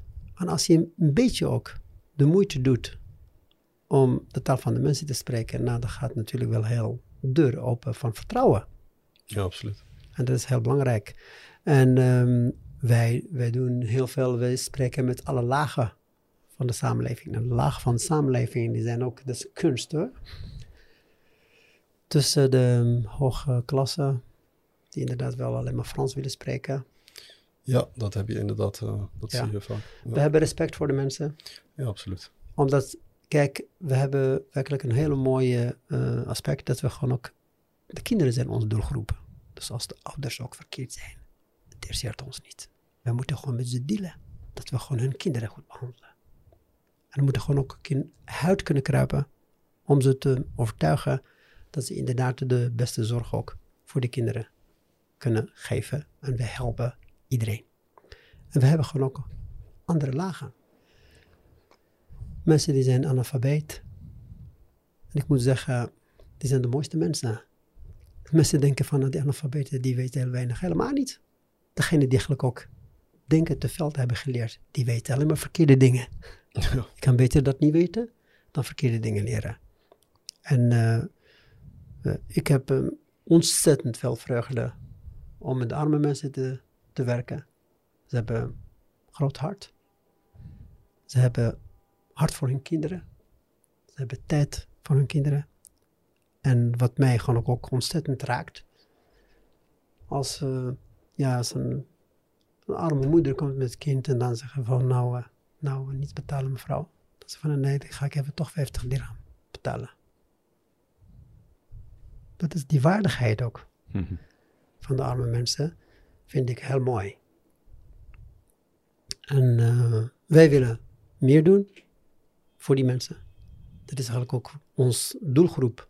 Zijn echt de mensen die de meeste behoefte hebben. En die zijn de mensen die inderdaad een achterstand hebben. Kinderen die eigenlijk ook chronisch zieken hebben. Ingewikkelde diagnoses, omdat niemand is daarin geïnteresseerd is. Dan zeggen ze, dat is hoofdpijn. Nou, we houden van die hoofdpijn en we doen heel veel ook voor de kinderen. En we zien dat de kinderen werkelijk ook groeien en bloeien. Ja, dat is mooi. En als je een, een baby hebt die eigenlijk ook wordt af, afgeschreven en dan zit hij nu een beetje, ehm, ja, eh, het wordt stout hè, als hij binnenkomt, dan zijn we zo blij. Dus van, nou, dat is het. Daar is, hij. Resultaat. Daar is het resultaat Ja, is begint ondeugend te doen en zeg ook, ook een beetje wortjes te doen, et cetera. En ik heb ontzettend veel respect voor een heleboel moeders, eh, een heleboel ook vaders, maar vooral moeders, die eigenlijk ook eh, ontzettend, ondanks alles, ondanks alles, zitten ze gewoon, staan ze voor hun kinderen. En die komen uit alle plekken van de bergen. Die komen uit uh, die komen gewoon uit uh, en uit uh, gewoon ook de bergen. En die komen uit, komen uit Hussima, et cetera. Die, die nemen gewoon, ja, vandaag waren drie mensen uit Hussima die gekomen en zeggen van, nou man, die komt niet alsjeblieft. Stuur maar een bericht en dan vertel ik of je moet komen. Ze zeggen, nee, we willen gewoon komen omdat we willen gewoon ook horen hoe het gaat, et cetera. Hmm. En, en dat is, vind ik wel heel mooi om te zien dat bijvoorbeeld ook als een ingewikkelde ziekte is en dan in principe denk je van, nou, dat is heel moeilijk om te managen. En die mensen die wonen in het platteland, die wonen 300 kilometer verder van onze kliniek. En die komen een keer in drie maanden en we doen de testen en dat is perfect. Dan wil ik die mensen omhelzen. Hmm. Zeg van, nou, dat is zo fantastisch en dat gaat ook met de kinderen naar groeien, bloeien, et cetera. Dit is, uh, dat is Heb je misschien een mooi verhaal die je kan vertellen? Van, wou ik uh, net vragen. Oh, wou je net vragen? Ja, niet. Ja, Ik wou vragen wat, wat een van de mooiste Ja, ervaringen Ja, Ja, ja, en een van de slechtste ervaringen. ja, ja, dat heb ik ook. Heb ik ook echt. Eh, we nee, met het slechtste beginnen of gaan we met het Nee, beste beginnen? dat is, ik denk dat het wel goed, toch even met de goede te beginnen. Dat gewoon ook, het blijft ook die slechte ook in het geheugen. Oké dan. Ehm, nou, er, is, er zijn zoveel, zoveel, zoveel mooie verhalen. ja. Zoveel mooie De verhalen. mooiste. Maar ja, de mooiste vind ik toch... Die bij jou is gebleven, waar je denkt van ja, deze vergeet ik nooit meer. Nou, we, we- we adopteren kinderen. Er zijn kinderen die steeds ook terugkomen. En eh, ja, vandaag bijvoorbeeld, ik, van, dus vandaag is een, is een jongen die komt en die was, eh, hij is nu 13 en hij was toen bij mij kwam echt eh, groot even, maar hij had ook ontzettend, het was gewoon niet duidelijk van wat hij heeft. En we hebben een diagnose gesteld en we hebben gewoon ook, die moeder die heeft geen middelen, die, die woont alleen. Eh, Haar vader die heeft haar verlaten, de vader van het kind heeft haar verlaten en die komt bij ons. Dus dat is gewoon ook even ons klant. Dat is eh, Mm. ons, eh, eh, die komt en die betaalt nooit bij ons. Ehm, en vandaag is hij gekomen. En ik zag hem wel de afgelopen maanden niet zo lekker. Hij was altijd ook heel vrolijk. Zijn syndroom en dan komt hij gewoon binnen en zegt hij van assalamu alaikum en eh, dan gaat hij grapjes maken en dingen et cetera. Maar de afgelopen maanden zag ik dat hij gewoon niet zo vrolijk is. Hmm. En zei van nou weet je wat, vandaag ga ik je pakken. Je gaat hier zitten. Ga dan weer boven zitten, ga weer een bed pakken. We gaan alles even onderzoeken. Hoe zit het nou? We hebben alle onderzoeken gedaan. We hebben gewoon ook ontdekt dat het toch wel een longontsteking, die eigenlijk wel een rare bacterie is. En eh, dat we in ieder geval diagnose hebben van waarom hij eigenlijk ook niet zo goed is. En dat hij gewoon ook een beetje ook somber is. En moeder ook. En wat mooi is, dat die moeder die heeft een eh, hernia aan haar rug. En, eh, en die begon ook te huilen van, ja, ik kon eigenlijk niet komen omdat ik kon niet zo goed lopen. En dat kind die pakt gewoon de hand van zijn moeder. Dan gaat hij zo van, nou, Ondanks dat hij zich niet lekker voelde. ja. Dat zo'n gehandicapt kind waar eigenlijk ook heel veel zorg nodig heeft, dat hij degene die eigenlijk ook de hoop geeft. Dat is een En moeder. dus ik zeg altijd tegen hun moeders van, ja, weet je wat. In het begin, als je een kind net is geboren, die heeft een syndroom, en mensen zijn heel triest. Die zegt van, vrouw, kan ik u wel zeggen, ik heb heel veel ervaring met deze kinderen. Die gaat, die gaat wel één gram liefde geven en die geven tonnen liefde terug. In tegenstelling tot andere... Zeg het. Die zitten gewoon ook alleen maar de stad onrustig te maken. En eh, dat is werkelijk ook zo. Dat eh, die kinderen die geven ontzettend veel liefde terug. En als je ziet ook hoe dat allemaal ook gaat, dat de kinderen wel groter worden. We, we moedigen ook de kinderen van, nou weet je wat, als je groot wordt, weet je, je komt werken bij ons. Hè? Dat meen ik. Ze kunnen wel dingetjes doen. En ze krijgen vertrouwen. Ze kunnen wel dingetjes doen. Het is niet zo dat ze gewoon helemaal niets kunnen. Ze zeggen van, nou ga maar eventjes dat rangschikken, of ga je dat doen, of ga je dit. Nou, dat kunnen ze wel doen. En eh, we wachten tot de kinderen groter worden. En dan zijn ze ook bij, bij ons welkom.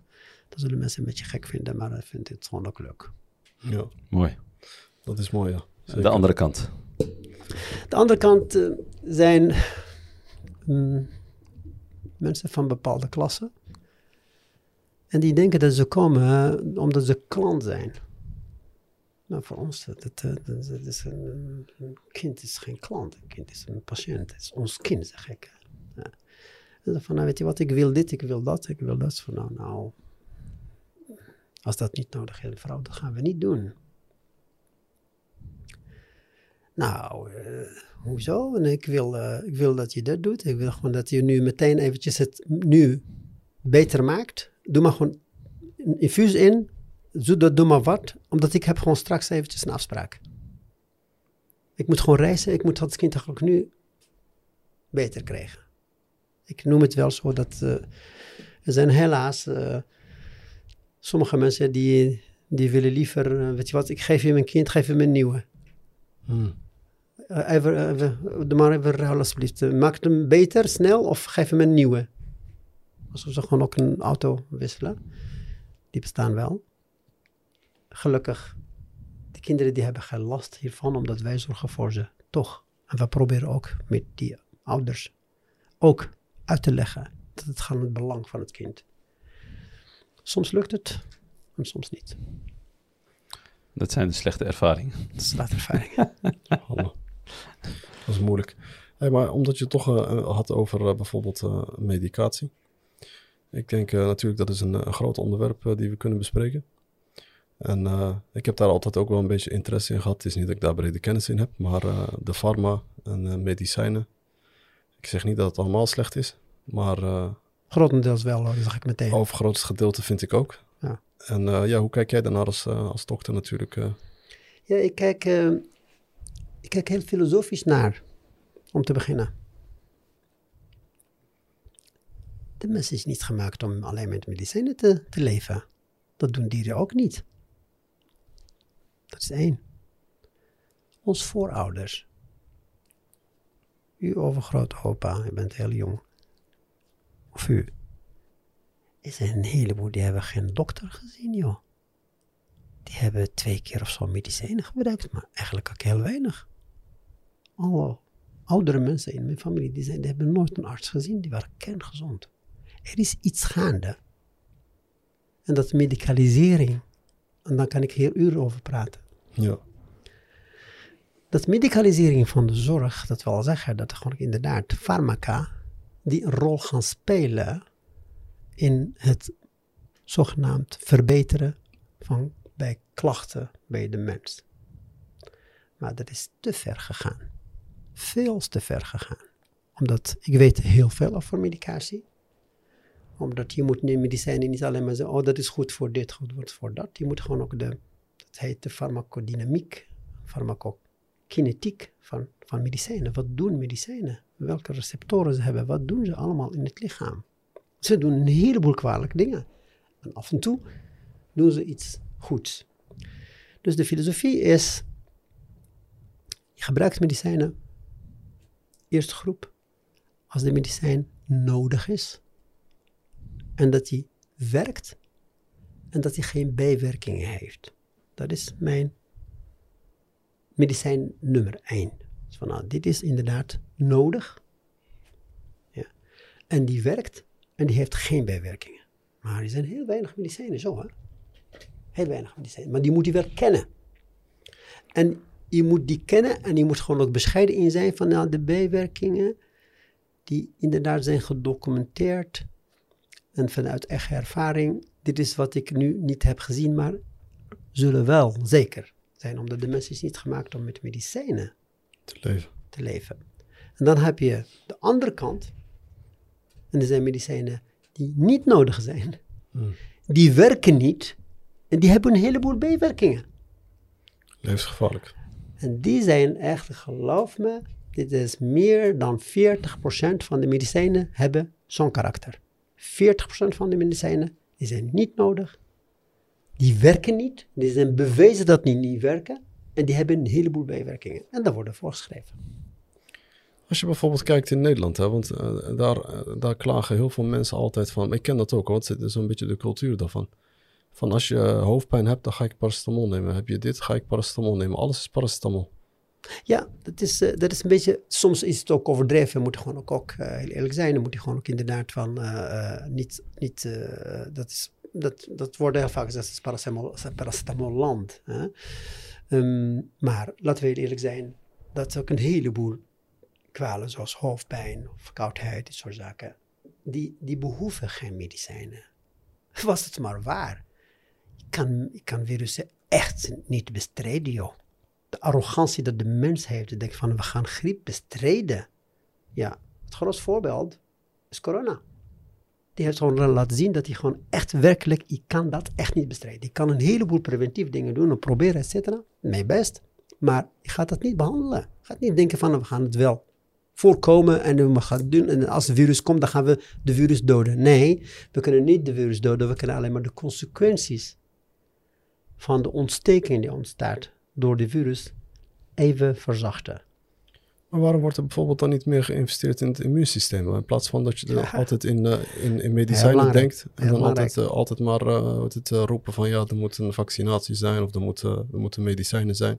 Terwijl je eigenlijk veel, eh, veel zou moeten investeren in je eigen immuunsysteem. Dat is jouw natuurlijke... Ja. En dat ik denk een natuurlijk proces die jij hebt gekregen van de schepper. En, eh, en Ja. eh, dus dat zou toch, wij kunnen toch niet iets beters ontwikkelen? Absoluut. Ik ben het helemaal met je eens. Er zullen een heleboel artsen niet mee, eens- met, met eens zijn, maar ik ben absoluut van overtuigd dat het ook mogelijk is. En dat het inderdaad bij een heleboel volkeren zo is. Hè? Dat is bewezen ook. Dat het wel zo is. En dan kunnen we gewoon even tot een bepaald een punt. Kijk, de immuniteit is de kern van de, van de, van de geneeskunde. Is het hart van de geneeskunde. Is immuniteit. Zelfs kanker is immuniteit omdat het immuunsysteem die herkent elke kankercel, en elke dag komen kankercellen bij ons. En die worden herkend en die worden gedood. Dat is de meeste geavanceerd eh, leger wat je kan hebben. Ik ben gefascineerd door hoe het immuunsysteem werkt. Ja.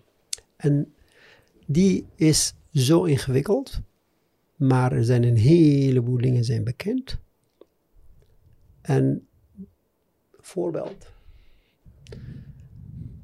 Het is bekend dat eh, als men parasieten heeft in de darmen, dat je geen eh, kans, weinig kans heeft om astma en allergie te ontwikkelen. Bijzonder. Heel bijzonder. Daar hebben we ook onderzoek naar gedaan. Ik heb ook zelf onderzoek naar gedaan. En het is mij opgevallen dat eigenlijk ook ik eh, ging reizen in het platteland, in Marokko. En ik ging vragen mensen van nou, maar hoe zit het nou met astma bij jullie? Is het nou? Dat de kind gewoon ook, gaat piepen en gaat je gewoon ook niet meer kunnen ademen. Dat kennen ze niet. Geen eczeem, geen neusallergie, geen allergie voor wat dan ook. Helemaal niet. Dan is het gebleken natuurlijk dat het wel een, systeem voor is. En als je hebt eh, de T1 en T2 cellen, die zijn gewoon ook immuuncellen, dat zijn gewoon immuuncellen. En die zijn in evenwicht met elkaar. En eh, één is eigenlijk ook verantwoordelijk voor bestrijden van vreemde virussen, bacteriën, etc. En de andere is eigenlijk ook herkennen van eigen weefsel. En als het eigenlijk niet zo is, dan, dan kan het systeem die kan fouten maken en dan krijg je een immuunziekte. Hmm. Diabetes of astma, dit soort zaken, die zijn allemaal ge, immuungemedieerde ziektes, heette dat. Maar wat blijkt? Dat hoe meer infecties je krijgt, hoe gezonder die, die, die, die okay, gezond. Dan, dan krijg je gewoon ook weinige immuungemedieerde ziektes. En ja, een heel eenvoudige ding, dat er gewoon ook een laatste onderzoek van ja, een anderhalf jaar geleden of zo, dat er gewoon ook als de, de, de speentje op de grond valt en dat de moeder die doet het in haar eigen mond, dat doet het gewoon ook in de mond van het kind. En de andere moeder die wast het. En dan gebleken is dat eigenlijk ook het kind, die, de kinderen die dat gewoon ook van de moeder krijgen van de grond en dat ze gewoon in haar mond, dat doet ze gewoon bij hem, zijn veel gezonder. Dus ze hebben minder immuungemedieerde ziektes. Dat is een heel eenvoudig hmm. uh, onderzoek. Maar als je bijvoorbeeld ook het onderzoek wat we hebben gedaan ook naar, naar parasieten, wat mensen van, oh, doe de... Nee, die parasieten die zijn, we hebben 32 darmparasieten. Er zijn 28, die zijn absoluut nodig. En die doen helemaal niks kwaad, die doen alleen maar goed. En de geneeskunde is totaal veranderd van bestrijden van microben naar de microbioot. Of de microbioom. En de microbioom, dat is gewoon ook de, het grootste leger wat we hebben aan immuniteit, is die bacteriën. Wij hebben ongeveer een anderhalf kilo aan bacteriën in ons lichaam. De bacteriecellen die zijn groter, veel groter dan onze eigen cellen. Die, zijn ons, die horen bij ons lichaam. Waarom? Omdat de immuniteit daar ook, ook mee samenwerkt.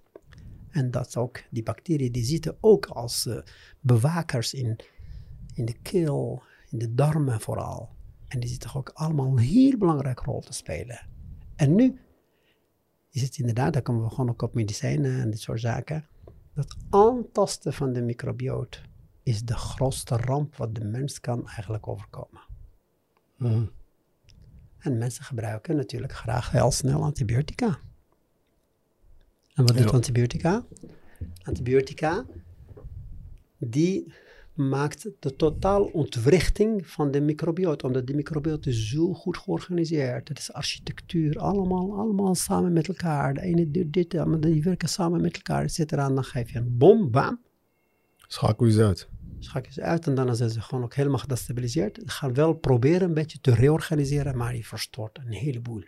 Maar we hebben het niet over drie keer antibiotica gebruiken of vier keer. Nee, er zijn mensen bijvoorbeeld in Marokko die eigenlijk ook twintig, kinderen van één jaar, die hebben twintig keer antibiotica gebruikt. Jongen, jongens. Of drie jaar, die hebben gewoon ook dertig keer antibiotica. Nou, wat krijg je? Nou kom ik gewoon naar je vraag. Sorry dat ik gewoon ook helemaal uit want ik heb je gewaarschuwd. Dat kan ik gewoon uren doen. Nee man, ik, ik ben aandachtelijk aan het luisteren. ja, ik ook. Ik, ik ben informatie aan het winnen, dus ik ben aan het leren nu. dat het zo uh, belangrijk is als de kinderen van deze generatie nu antibiotica, veel antibiotica krijgen, krijgen we een generatienomiek van antibiotica kinderen. En dat gaat in hun genen zitten. Mm. En er is ook een andere aspect naast die microbioot, of een microbioom. Dat is een systeem dat heet de epigenetica. De epigenetica dat is een nieuwe uh, uh, branche, zeg maar. Ja, ik heb daarvan gehoord. Ja. Epigenetic uh, memory noemen ze dat ook. Uh, heb je daar wat van gehoord? Of is dat wat? Ja, dat, nee, dat is iets anders. Dat is gewoon ook, ook, bijvoorbeeld ook als je um, uh, iets wat je hebt overerfd. Dat slaat daarop. Nou, als je wat iets overerft, van, ja, van degene die je hebt gewoon ja. overerfd, die kan inderdaad leiden tot bepaalde ziektes. Wordt overgedragen. Ja. Wordt overgedragen. Maar je hebt het niet overerfd. Je hebt het zelf gemaakt in je eigen leven, maar die blijft niet bij jou. Die komt in de volgende generaties. Die wordt eigenlijk ook een soort mutatie. Die ontstaat bij jou door jouw gedrag of gebruik van medicijnen. En dan gaat het naar de andere generaties. Volgende. Ook als ze dat niet gebruiken, gaat het in hun genen zitten. Ja. Dat is de epigenetica. Ja, dat. eh, ja. En dit is, dit is iets wat we nu krijgen, krijgen inderdaad gebruik van medicijnen, die gaan ze zeker mee naar de komende generaties. En er komt een ander aspect, wat heel belangrijk is voor de immuniteit. Omdat wat krijgen we binnen? We krijgen lucht en we krijgen eten en drinken. En dat eten en drinken, dat is eigenlijk, die gaat via de mond, die gaat via je lichaam. En die gaat allemaal in je lichaam zitten. En dan ga je gewoon natuurlijk ook uh, uh, plassen en poepen, et cetera. Maar de rest die blijft gewoon ook inderdaad van in de dynamiek in jou. Dus dat is eigenlijk ook de toegang en de uitgang. Toegang, uitgang. En die beïnvloedt ook diegene. Dus wat we nu zien, en dat is ook wat mij opvalt in Marokko, vooral in Marokko, dat eigenlijk ook nu een heel grote gevaarlijke ontwikkeling gaande is. Dat kinderen ontzettend veel troep eten, heel veel geïndustrialiseerd eten hebben. Ja, maar, maar dat is wel wereldwijd hoor. Dus, nee, nee, nee, nee, sorry, sorry.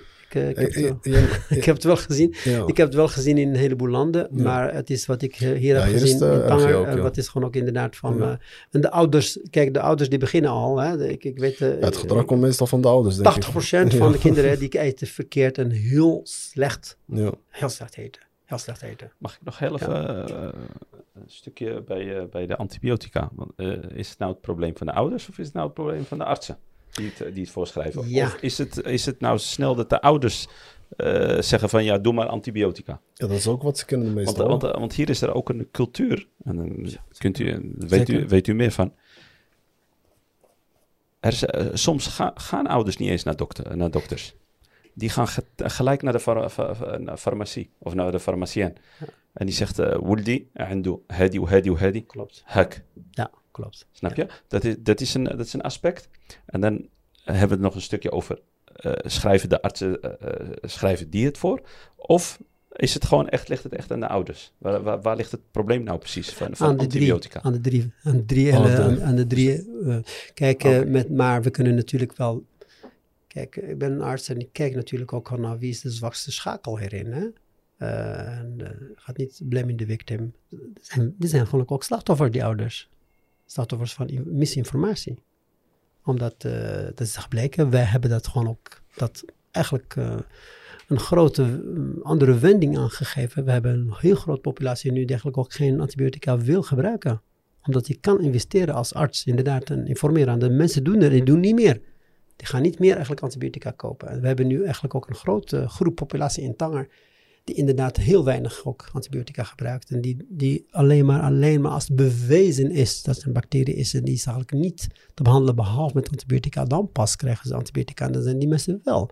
Alleen twee groepen die zijn verdacht te beginnen met apotheken. ik, ik heb een vraagje daarover. Hè. Ik- wel voor de apotheek. De Ja, apotheken, Ja. die doen het bewust. Die, die, die spelen de rol van dokters. Mhm. En die zijn nu eigenlijk ook werkelijk een soort, eh, met een soort marktverovering aan het doen. Dat ze gewoon ook inderdaad, zij willen, ze spelen, ze, ze, ze, noemen zichzelf ook de dokter, zeggen ze. Het is gewoon eigenlijk ook de farmacien. Ja, maar dat is ook zo. Ja. Dat is ook zo. Ja, ze zeggen de dokter. Ja. En hij draagt ook een bepaalde bril en dit soort zaken. En hij draagt ook een witte jas, Ja. om ook zo over te komen. Met alle respect, er zijn een heleboel ehm, eigenlijk farmacieën, een heleboel apotheken, die zijn echt ontzettend goed. En in deze omstandigheden heb ik ab- absoluut zeer veel respect voor ze. Is inderdaad is van nee, nee mevrouw, nee, dat niet. Kleine dingetjes, et cetera, maar andere dingen moet je gewoon naar de dokter. Maar dan komen we bij de dokters. Inderdaad, van nou, als de dokter de, ik noem het, de snelle hand heeft, en dan had hij niet snelle hand alleen maar over eh, antibiotica, maar ook over een heleboel andere medicijnen. De lijst van vijf medicijnen is minimum hoor. Een heleboel apothekers die klagen dat ze gewoon, als ze een recept van mij krijgen, er zit één medicijn in. Dan ze van, nou ja, dat is meestal niet de duurste. Daar hebben we niks aan, eh, die dokter. Oké. Eh, maar dat is de snelle hand van die dokters. En die dokters die schrijven ook heel veel antibiotica. Dat is gewoon, dat zit, dat zat in, in de, de Franse school. Die dat ook ontzettend dat eh, allemaal doet. En dat is gewoon geïncorporeerd ook in hun opleiding. Dat is, dat is, dat is wat, wat gebeurt. En dan gaan de mensen zeggen van, nou, ze beginnen ook de naam van antibiotica te kennen. Dus van, nou, ik ga toch naar de dokter. Dus hij gaat toch antibiotica voorschrijven. Dan ga ik maar zelf kopen. En in die zin, dat is wel logisch. Dus het verschil tussen gedrag van artsen, van apothekers en van, van, van de ouders, die zit allemaal in één, in één dynamiek. En dat moet onderbroken worden. Ik heb een oproep ook in de media ook gedaan, ook van de dag tegen de antibiotica. eh, dat, eh, dat eigenlijk eh, dat, eh, allemaal gereguleerd moet worden en dat, dat eigenlijk ook geen antibiotica gegeven mogen worden zonder recept om te beginnen. Ten tweede, dat heel veel informatie moet komen naar de artsen. Dat ze gewoon ook echt dat respecteren, dat ze niet gaan gooien met antibiotica. En dan inderdaad investeren in de bevolking, dat ze gewoon geïnformeerd worden. En dat is ook een van de dingen, daar heb ik ook al vier of vijf eh, radioprogramma's ook over eh, gemaakt, om inderdaad de mensen te sensibiliseren, doe dat niet. En er is heel veel gehoor wat eigenlijk ook kan worden gegeven. Hmm. Dus we moeten investeren in de bevolking, informeren van de bevolking. En dat is, hopen we dat gewoon ook resultaat ook, dat we de kanteling kunnen krijgen. Maar is dat niet meer de, een beetje verantwoordelijkheid van, de, van, van het ministerie zelf, van, het, van de regering? En eh, ik heb, ik heb een, een debat ook op televisie gehad met een van de vertegenwoordigers van het ministerie en een vertegenwoordiger van de apothekers. En het was een keihard. eh, dat is een heel groot project wat, je, eh, wat u net opnoemde. Ja. En, eh, dus mensen informeren. En, eh, Klopt, klopt. en- maar maar, ik, ik, heb, ik heb in dat debat twee tegenstanders. Dat is gewoon ook de, vertegenwoordiger van de overheid, van de, van de ministerie. En de, de, de, de voorzitter van de, de, de, de, apotheker, de apothekers. Is die al geweest?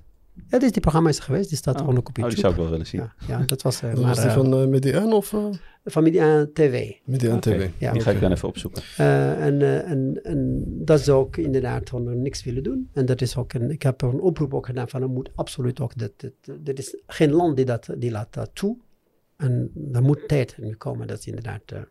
maar daarom zeggen we, we gaan niet wachten, we gaan even continu gewoon nog verder eh, de bevolking targeten.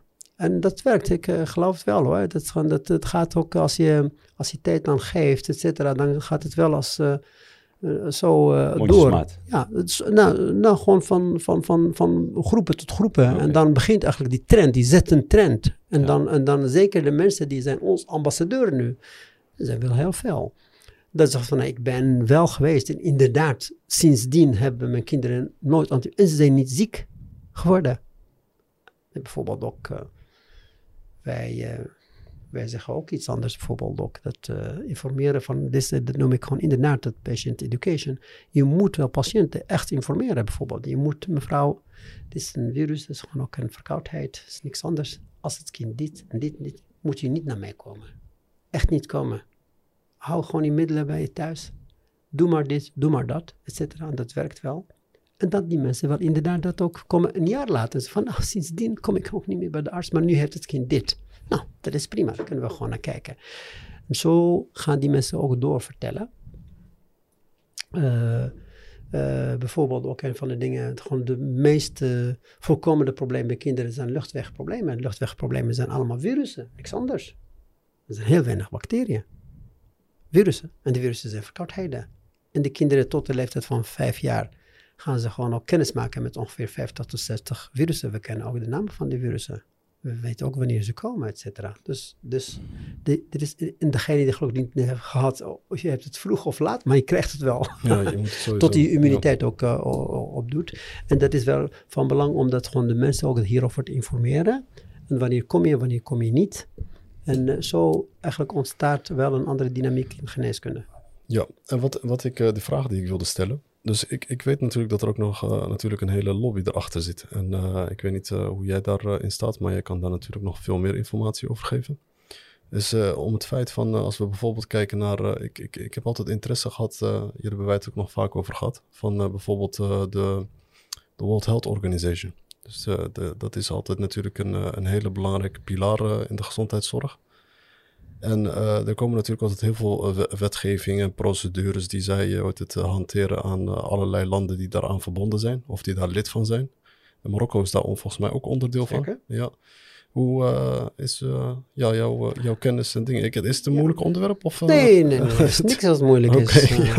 Nee, absoluut. Of, of hij moeilijk is, of, of dat hij... Of gevoelig is. Gevoelig is. Gevoelige onderwerp. Nee, nee, nee. Niks is gevoelig voor mij, Huh? Niks is gevoelig voor mij. Oké, dan. absoluut niet. Nee.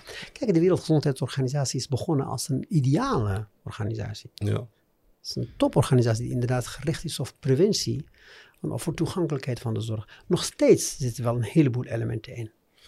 Maar zoals een heleboel wereldorganisaties zijn die allemaal ook toch beïnvloed en die worden nu groot bedoel grote bedrijven beïnvloedt. Het is werkelijk de afgelopen twintig jaar wat je ziet aan beïnvloeding van de, van de farmaceutische industrie. Het is werkelijk een grote, de grootste ziekte op aarde. Ja. En de beïnvloeding, die lobby, die ze hebben, ze, ze kopen mensen in, ze kopen regeringen in, ze, al die dingen. En ze verspreiden wat ze willen verspreiden. En dat is een heel grof geld. Niet alleen dat. We hebben niet over de beïnvloeding van de Wereldgezondheidsorganisatie. We hebben de beïnvloeding over wetenschap. Dat is eigenlijk ook wat vroeger zuiver wetenschappelijk bladen zijn. Die zijn nu allemaal ook beïnvloed door de Big Pharma. Big Pharma. En helaas zijn ook een aantal uh, artsen in bepaalde landen. Ik denk dat in Nederland absoluut meevalt. Is wel, de controle is ontzettend groot. Uh, en er, is wel, er is wel een wetenschappelijk uh, raad die kijkt naar alle medicijnen en die soort zaken. Dat systeem werkt nog steeds. Wordt wel beïnvloed, maar die houdt nog stand.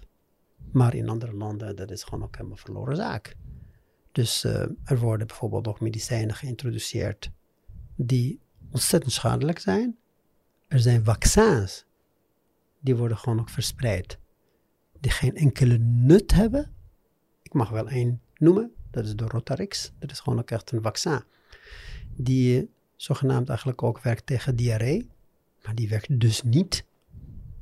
Die werkt absoluut niet. Weet je hoeveel dat kost? Wanneer krijgen die toegediend? Krijgen de kinderen als ze baby zijn, krijgen ze dat. Maar dit is een vaccin die niet werkt. Dus gewoon ook bewezen dat het niet werkt. Ik zie dat die vaccins maar ook uh, constant maar uh, meer en meer zijn geworden in de afgelopen... Ja, dat is ook natuurlijk ook, dat is ook een, een aspect. En dan gaan we weer kan iets praten. ja. Volgens mij moeten we maar een nummer twee doen. Ja. doen we volgende aflevering. maar, maar het is wel, ja. dat is wel het, het grootste probleem met vaccins. Dat, dat de vaccins die zijn ooit ontstaan om ziektes, om gevaarlijke dodelijke ja. ziektes te voorkomen. Zo is dat ontstaan. En dat is begonnen allemaal in universiteiten en onderzoekers en hoogleraren die dat allemaal ook deden, et cetera. Maar nu is het helemaal Big Pharma die dat doet. Ja. En dat verpest een heleboel. Bijvoorbeeld als je kijkt, dat heb, dat heb ik ook natuurlijk ook heel veel ervaring mee van mensen die willen hun kinderen niet, uh, niet, niet vaccineren. Ja, daar heb ik wel begrip voor. Er is geen kinderarts die dat zal zeggen, ik heb begrip voor. Ik zeg het wel. Waarom? Omdat waarom? Hoe komt het dat die mensen de wantrouwen hebben gekregen in de vaccinaties? Omdat het is allemaal ook totaal overgeleverd aan Big Pharma. En dat ze ook een heleboel dingen doen, wat eigenlijk ook niet inzichtelijk is voor de mensen, maar ook voor de dokters. We moeten gewoon concentreren op de ziektes die inderdaad gevaarlijk zijn. En dat laten we gewoon die vaccins voor die ziektes. En niet zeggen van nou, de kinderen die moeten gewoon 15, 16 vaccins krijgen. Dat is de mens niet voor gemaakt. Er zijn bepaalde ziektes die niet meer voorkomen. En als die ziektes niet meer voorkomen, dan moeten we gewoon eventjes uh, dimmen. En we moeten concentreren op de ziektes die inderdaad wel gevaarlijk en werkelijk gevaarlijk zijn. Waarom zouden we gewoon ook tegen bepaalde ziektes die eigenlijk vanzelf ook goed verlopen, met een hele kleine uitzondering dat het gewoon verkeerd kan gaan? Dat is ook een principe in de geneeskunde van eigenlijk ook de, de, het, het, het aantal mensen die je moet een medicijnen toedienen om één te redden. Moet je 100 medicijnen geven om één te redden? Of moet je 1 miljoen om één te redden? Dan heb je een grens. Dan zeg van nee, ga niet 10 miljoen mensen behandelen om 5 te redden. Dat is gewoon ook echt, dat is niet zo. Dat, omdat dat is natuurlijk wel overmatig. En dat behandeling, dat is niet niks. En de handeling is heel veel geld en ook heel veel dingen. Natuurlijk, er zijn ook medicijnen. Dus we moeten gewoon even kiezen. En dat is gewoon ook een regel, ook in de geneeskunde. Dat je moet gewoon altijd kijken van hoeveel ingrepen moet ik doen om één leven te redden. Hmm. Of één ziekte te voorkomen. En, uh, en bijvoorbeeld ook over dat uh, rotavirus, de rotavirus, die, de, de diarree. En dan hebben we gewoon nog zo'n vaccin. Die vaccin die werkt helemaal niet. Dus je, je vaccineert miljoenen mensen. Dat is ook bewezen. Dat is bewezen. Dat is gewoon ook, ook uh, onderzoeken. Ja, maar die onderzoeken, daar heb je gewoon natuurlijk marketing voor. En de marketing die gaat natuurlijk in lobbyen. En lobbyen die gaan naar regeringen. En de regeringen die kopen ook die, die vaccins. Voor een land eigenlijk ook niet zoveel eh, middelen heeft, dan kost het ongeveer 30 miljoen euro per jaar, bijvoorbeeld. Nou, een land als Marokko, die kan met 30 miljoen zeker eh, elke, elke jaar drie kinderziekenhuizen bouwen. Ja, kijk aan. Van één vaccin. Wat eigenlijk niet werkte. Dat is een hele. Kijk, we zitten natuurlijk in een wereld van belangen. En we zijn het helemaal van bewust. En ik denk dat het wel eh, eh, goed is om stand te houden tegen dit en mensen te informeren. Zodat eigenlijk ook de wetenschap zuiver blijft. Zodat eigenlijk de zorg zuiver blijft. Zodat we vertrouwen houden met, met de mensen. En we moeten gewoon ook bescheiden zijn in resultaten wat we denken te bereiken. Bescheiden zijn in de zin van we lossen niet alles op. We zijn blij als we wel sommige dingen kunnen voorkomen en dat we gewoon ook elke milder belopen kunnen hebben. Maar niet de ambitie van, nou, we gaan eventjes alles. De mens die mag bijna niet ziek. Dat is helemaal niet zo. Omdat dan krijgen we wel een andere, andere generaties. Zwakker. Ja.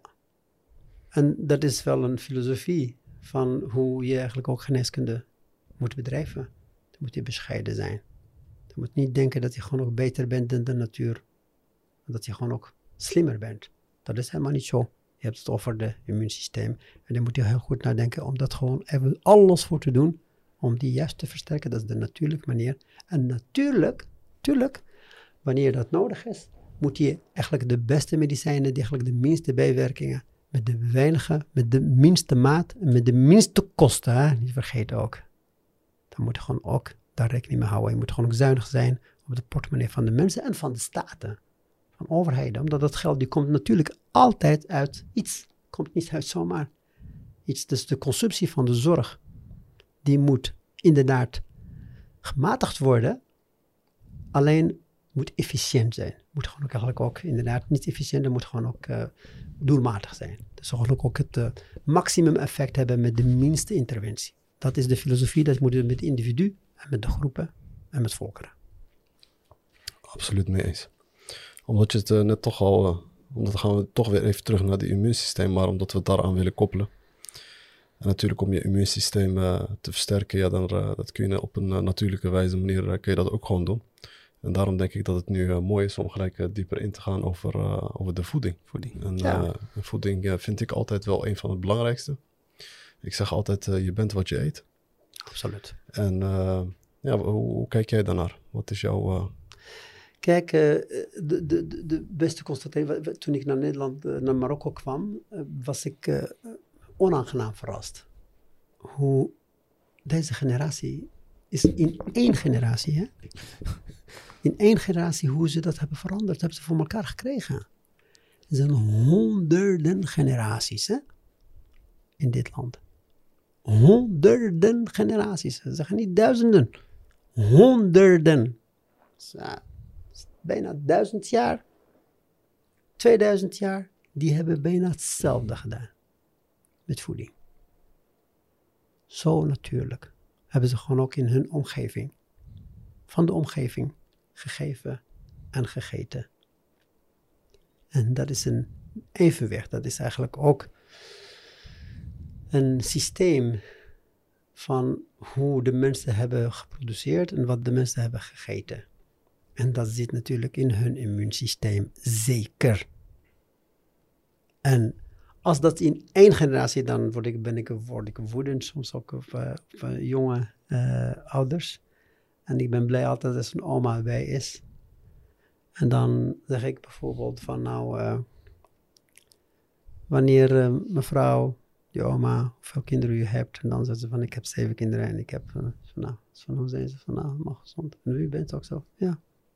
Hoe hebt u dat gewoon ook gedaan? Hoe hebt u dat? Wanneer bego- begon u eigenlijk ook eten te geven aan baby's? Zeg, ze- zeg ik. Dat als ik dat zo gewoon de kindergeneeskundige boeken moet geloven, dan moet gewoon vanaf zes maanden. Waarom zes maanden? Ik heb het onderzocht. Er is maar geen enkele bewijs voor. Waarom zes maanden? Die mensen die gaven gewoon, na twee maanden gaven ze gewoon eten. Dat twee maanden? Ja, absoluut. Zoals Dat deden, ze- ja, dat deden ze echt. En dan Rafsul Mekla, Ja, zo, ja. zo, en dan, geven ze zo. Ja. Ja. Ik weet nog, toen wij klein, klein waren, inderdaad eh, een banaan en een sinaasappel. En dat werd allemaal zo. zo. Of die eh, aardappel met wortel, ken je dat nog van vroeger? Ja, dat kregen wij al van, Ja. van jongs af aan, ja. Ja, en dan krijg je zo. en dan prakken, blijkt daarna. Ja, wat, wat blijkt daarna? Dat het inderdaad wel gewoon allemaal veel beter werkt. En al die eetstoornissen, die, die, die, die, die, die, die zijn niet bij de kinderen, die kennen ze niet. Ja. En, eh, eh, en dat is werkelijk heel belangrijk. En daarna begin ik ook te kijken van, nou, hoe ziet het natuurlijk met andere volkeren? En dan kijk je naar Indië natuurlijk wel een geweldig groot land met heel veel geboortes Ja. met de beste onderzoekers als het gaat om voeding. En dan kijk je gewoon ook wat ze hebben gewoon geproduceerd aan onderzoeken, gepubliceerd. Ze zijn de beste in wetenschappelijke onderzoeken over voeding. En wat ze doen, ze doen groot onderzoeken met 4, 5 miljoen kinderen. Dus ze hebben heel veel kinderen. ja, dat is wel... En dan kijken ze naar de traditionele mensen, de boeren. Wat geven ze aan kinderen? Ze geven allemaal wat de volwassenen eten. Huppa. Kerngezond. Dus, en dit is wanneer mensen dicht bij hun milieu blijven. En dat is ook een soort ecosysteem. Wanneer die ecosysteem verstoord door eh, industriële eten. Hè? Eh, eigenlijk te introduceren bij baby's, bij kinderen. Nou, we hebben gewoon ook een groot oorlog wat ik hier voer tegen kunstvoeding. Kunstmelk. Omdat in Marokko, dat is gewoon een van de dingen die mij hebben verrast. Van nou, 20% maar van de moeders geven volledig borstvoeding. 20%. In Nederland 95%. Hè? 95. 95%. Er zijn politieagenten, kamerleden, ge- leger, et cetera. Zitten allemaal van, maar die- die geven wel borstvoeding. Kijk aan. En zelfs hier in... in, in vreemd, eigenlijk zou je het, eh, zou je het andersom... eh, Ja, dat is, dat is de moderniteit. Hè? Dan, dan, dan heb je gewoon ook een trend dat je gewoon ook een beetje modern bent als je, als je dat kan je veroorloven. Maar dat is ook, daar werkt natuurlijk ook een industrie bij, moet ik zeggen. En dat is als die baby's worden geboren, ook in klinieken, dan krijgen ze het eerst even het flesje. Ja, het is zoet, het is goed gemaakt. Er is een laboratorium voor, eigenlijk ook dat makkelijk maken voor de baby's om dat verslaafd aan te worden. Nou, dat is gewoon ook, ook makkelijk. En niemand investeert in moeders instrueren over borstvoeding. Niemand die zegt van mevrouw, pak maar dit, pak maar dit, doe maar op deze manier. In Nederland hebben we gewoon ook als kinderartsen dat gewoon ook al zo in de opleiding gehad. Van nou, zo'n boek, dan moet je gewoon echt lezen over borstvoeding. Hoe de technieken, als dat misgaat, hoe moet je dat allemaal repareren, dat het gewoon ook allemaal borstvoeding blijft. Ja. En, en hier meteen even. En weet je wat het probleem ook is? Van nou, als ik zit eh, met, eh, met moeders, blijf borstvoeding geven. Niet doen, niet doen, kom maar hier, kom maar terug. Verpleegkundige getraind, om dat gewoon uit te leggen, et cetera. Maar het is zo lastig, omdat de mensen weten niet dat ze, waar ze aan begonnen. Maar je begint met borstvoeding te geven aan, aan, kind en die wordt verstoord en dan ga je gewoon ook een paar flesjes geven. Nou, die paar flesjes, die worden meer flesjes. En binnen twee maanden zit hij vast aan kunstvoeding. Wat kost kunstvoeding, joh? Kunstvoeding, die kost tussen 300 en 350 euro per maand. Salaris van mensen hier, hè? En dan zitten ze, dan hangen ze in, omdat ze kunnen niet aan een bepaald moment, ze kunnen niet alleen maar gewoon ook eh, koe eh, melk zomaar geven. Dan, dan moeten ze die kunstvoeding blijven geven tot het kind één jaar is. En heel veel, een heleboel kinderen die krijgen natuurlijk, die hebben ook koemelkallergie, koemelk eiwitallergie. En dan kunnen ze dat ook niet meer. Ze kunnen niet meer borstvoeding krijgen. En ze kunnen niet de normale kunstvoeding krijgen. En dan krijgen ze heel duur, van 25 euro, de blik, in plaats van 7 of 9 euro. Dat is ontzettend duur. En dan zit je gewoon met problemen. Nou, ja. dus in ieder geval van hoe ziet het nu inderdaad met het, de, wat doet de Big Pharma? Ook in voeding. Wat doet de Big Pharma in babyvoeding? Wat, eh, eh, dit, is, dit is inderdaad wel een, eh, een, een groot probleem. En dat maakt dat mensen gewoon wantrouwen op een bepaald moment gaan krijgen in alles. Ja, dat is het een probleem. donkere, donkere agenda. Ja, eh, maar eh, dat, is, dat is absoluut, eh, mm, dat is wel om te keren. ik denk dat het ook belangrijk is om daarin ook te blijven geloven. Ik geloof absoluut in dat het ook... Er zijn nu ook in een heleboel landen, er zijn ook een heleboel ontwikkelende mensen worden ook een beetje wakker van, nou ja, het kan niet anders. Het kan niet anders. Systemen die veranderen en soms heb je, ja, mensen die rollen ook in bepaalde dingen, maar dus, ik zie het niet allemaal zwart hoor. Ik denk dat van mensen die moeten soms ook dat eh, hele programma doormaken en daarna worden ze wakker en daarna gaan ze juist ook helemaal terug naar, naar, naar, de, naar de goede dingen, de oude goede dingen. En ik denk dat het al vroeg of laat wel gaat komen. Dat mensen inderdaad ook gaan terug naar inderdaad. Nu zie ik dat ook, dat mensen een heleboel mensen naar natuurlijk eten. Dat bijvoorbeeld, ja, als je zegt tegen de ouders van je moet gewoon ook linzen en, en latello, ladis, hummus, dan beginnen ze te lachen. Dat is het beste eten wat je kan geven aan kinderen. Dat is gewoon ook de beste kwaliteit eiwitten wat je kan geven. Ze hebben zo waarschijnlijk zo het eh, idee van dat dat eh, zo eh, Voor de armen. voedsel is voor de armen. Ja, Voor de armen, maar ook Ja. volwassen hoor. ja. Ja de bijvoorbeeld, volwassen. ja, ga maar proberen gewoon even hier in uh, Tanger eventjes naar een chic restaurant zeggen van heb je jullie linzen? En dan ga je zitten lachen. Ja. En Zelfs Marokkaanse salade, dan zeggen ze van we hebben allemaal salade niet zoazen. Ja, ja.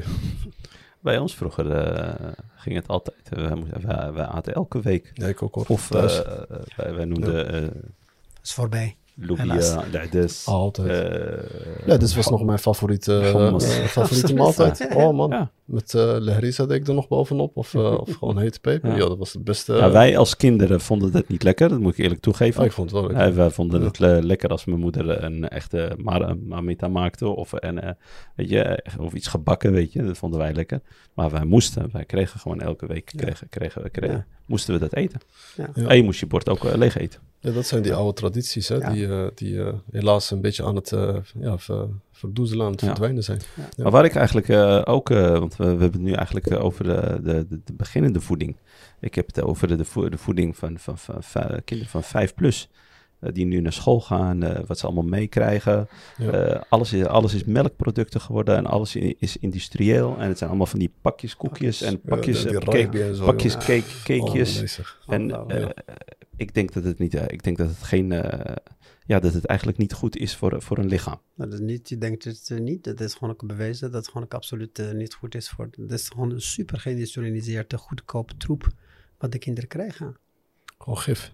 Gewoon echt geven. Het probleem dat scholen hier aan meewerken voor hun belang. En wat zijn hun belangen? Dat ze gewoon gedoe willen hebben. En als, dan gaat het ook zo, bijvoorbeeld, je moet gewoon ook kinderen en ouders ook stimuleren dat ze bijvoorbeeld ook iets gezonds meenemen naar, naar school. Dus van ja, maar dan gaan ze worden uitgelachen door kinderen. Als je een stukje appel meeneemt. Ja. Nee, nee Ja. bijvoorbeeld ook eh, een stukje kip. Ja, wat is er nou mis mee? Nee, van, dat gaan ze uitlachen. Dan moet je gewoon ook eventjes van die verpakjes eh, van de verpakking. Er moet, eh, ja. Maar dan zeg ik van, nee, weet je wat? Jongen, je moet gewoon de trend zetten, weet je. Dan eh, gaan de andere kinderen ook op een bepaald moment... Jij wordt het voorbeeld, dus je moet een beetje doorzetten. En dan gaat het Ja, wel. eh, en ook met scholen, et cetera, ook sensibiliseren. Dat ze inderdaad, ik doe ook heel veel ook eh, rondjes eh, bij scholen. Heb ik nu heel weinig tijd ook helaas voor, maar ik heb er ook heel veel gedaan. Gewoon ook bij scholen, ook met ouders met, eh, met scholen ook, ook informeren over voeding. En over een heleboel dingen, over eh, eh, hoe ze moeten omgaan met sommige dingen. Eh, of ook over borstvoeding, dat soort zaken. En dat, dat, dat werkt wel. Dat werkt wel. Dat is niet zo dat het... En ik zie dat de trend nu werkelijk 50-50 is. En Ja, nou, we gaan eh, misschien wel winnen. Jawel, we, we hebben er, eh, we hebben er hoop in. Ja. Ik heb een eh, persoonlijke vraag. Want, eh, ik, ik, ik, ik, ben toch wel onder de indruk. Je bent eh, 65 jaar. Ja. Je ziet er, tien jaar, je ziet er echt eh, tien jaar jonger, eh, jonger uit. Ik, je, je fysiek ziet er echt eh, ongelooflijk eh, ontzettend Ja, goed dank uit. wel. Echt waar. En, eh, maar er zit daar wat achter. Hè? Dus eh, hoe, Ja. hoe ziet jouw voeding eruit? Want, eh, nou ja, ja. voeding. Ik, eh, ik ontbijt. eh, Ik ga heel even iets, Ja. iets dichter bij microfoon. Ja. Soms Ja. is het geluid net niet goed. Sorry hoor. Ja. Ik ontbijt altijd eh, goed. eh, met koffie en met eieren en met de dingen gewoon ook van... eh, maar ik, eet weinig brood. Oké, En eh, in de middag... ik eet niet in de middag. je eet niet. Omdat het is begonnen dat ik gewoon ook te druk had. ook, ik ben ook hier gekomen. Kijk, in het ziekenhuis in Nederland ging ik altijd lunchen, ook met de collega's, et cetera. Dan eet je iets kleins. Mm, en daar ben je gewoon ook aan gewend. Eh, maar toen ik naar Marokko kwam, had ik geen tijd om te lunchen. Ik, had geen, ik heb ook geen tijd om koffie te drinken. Ja. Ehm, ehm, dus je kan niet die pauze nemen, omdat dan zitten de patiënten te wachten. Omdat het kan niet dat je gewoon ook eh, gaat lunchen. Dat, eh, dat doe ik niet. Ik moet gewoon het voorbeeld ook geven van nou, als ik zeg van continu zorg blijven verlenen, dan moet je dat doen. In het begin had ik ook noten en zo, maar dan op een bepaald moment heb ik gezegd van nou, dat stopt mij. Ik doe gewoon even ontbijt en ik doe gewoon ook avondeten. En avondeten eet ik heel veel gezond dingen, vis, heel veel vis weinig vlees, eh, veel groente, heel veel uh, dissel, lubial, hammas, labessara. Weet je wat het is? Eh, bijvoorbeeld ook, eh, ik ken restaurants, je hoeft dat niet zelf, ook, ik heb niet zoveel tijd om dat te, maken, maar ik ken wel shabby restaurants, gewoon echt uh, goede restaurant, toprestaurant, die eet eigenlijk ook voor 1,50 euro hoor. Ja, dat is goedkoop ook, ja. Ja, maar die eet uh, lubial, hammas, fantastisch weer, perfect. Ja. Dus ik ga gewoon met zo'n dingetje, zo'n bijna een emmertje, dan zeg van, nou, doe maar hier 20 van deze en 20 van deze, stop ik dat gewoon even in de vriezer en dan haal ik wanneer dat u wil. Oké. Okay. Ja, dus, um, maar ik uh, kook heel graag. Ik kook zelf ook graag. Ik, uh, ja. ja. ik vind het ook ontzettend leuk om uh, te koken. Ja. Dus ik geniet ook van, van, van, koken. Ik kan ook heel snel koken, heel snel uh, ingewikkelde dingen koken. Ik, kijk, uh, ik kook alles, ik kan alles doen. Ik kan couscous maken, ik kan alles doen. Ik kan uh, ja. tagines maken. Dat heeft hij uit zijn vorige jaren, ja. in, de, in de studiejaren. Kookkunsten, ja. ja. Nee, nee, nee. Het is, het is gewoon je moeder helpen, joh. Oh, dus je moeder helpen. Ja, dat is mooi. Dus je hebt echt uh, twee maaltijden per dag en uh, dat is uh, denk je ook gewoon... ja, dat is, dat is eigenlijk het beste, omdat, ja. kijk, er zijn ook, dat, heb ik ja, niet met een filosofie, et cetera. Dat is gewoon ook, hoe ben ik eigenlijk ook gegroeid ja. van, je eet, je eet gewoon um, niet veel, je eet wel gezond, je eet tot, maar niet over je, je honger heen, hè? niet te veel. En, um, en dan moet je gewoon ook, ik vind gezonde dingen lekker, gewoon, ik uh, seizoen fruit. Ik, uh, ik eet nooit fruit wat eigenlijk niet van het seizoen bij het seizoen hoort. Um, ik, ik, eet ook met vis, dat is wel trouwens ook een heel belangrijk uh, probleem, wat eigenlijk ook niet de kweek. Vis, dat is gewoon verschrikkelijk. Ja, vooral, met die zalm en zo. Ja, ja, niet alleen, maar je hebt ook nu alle soorten vissen die worden gewoon gekookt in Marokko. Dus en Marabi. Ah. Dus je moet gewoon ook inderdaad uh, de, dat ook vermijden. Je moet gewoon ook, ook allemaal ook... Uh, en je hoeft niet zo heel veel ook uh, duur dingen te kopen. Je kan ook inderdaad van de markt ook een heleboel ook... als je weet waar je moet kopen. Helaas is Marokko bijvoorbeeld met groente een groot probleem.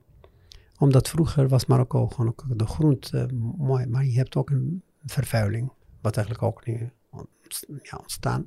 Zoals ik in Europa is. Maar je hebt nog steeds heel veel lekker fruit, en gezond fruit, en natuurlijk fruit. Iets wat ruikt eigenlijk naar, naar aardappel, wat ruikt naar tomaat, et cetera. Ja. En dit zijn van de kwaliteitsaspecten uh, om als je in Marokko komt te wonen. Ja, ja voordelen. Ja, ja zeker.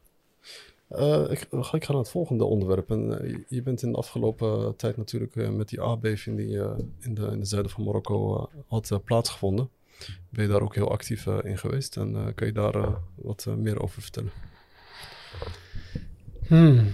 Dat is wel een, uh, was een, een, enorme verrassing uh, van die aardbeving.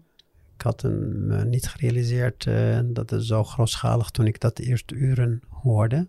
Ik werd wakker en ik las een bericht en ik dacht van dat er is, het gaat over de aardbeving in Agadir. Dat was toch van 1960. Mensen van ja, maar dat is internet, dat is de datum, et cetera. En daarna dacht van nou ja. Ik hoorde van de Portugese uh, media. Alle details over oh. de aardbeving. Hoe kwam je bij de Portugezen terecht? Ja, ik lees Portugees. Oh, oh, je leest ook. Uh, Oké. Okay.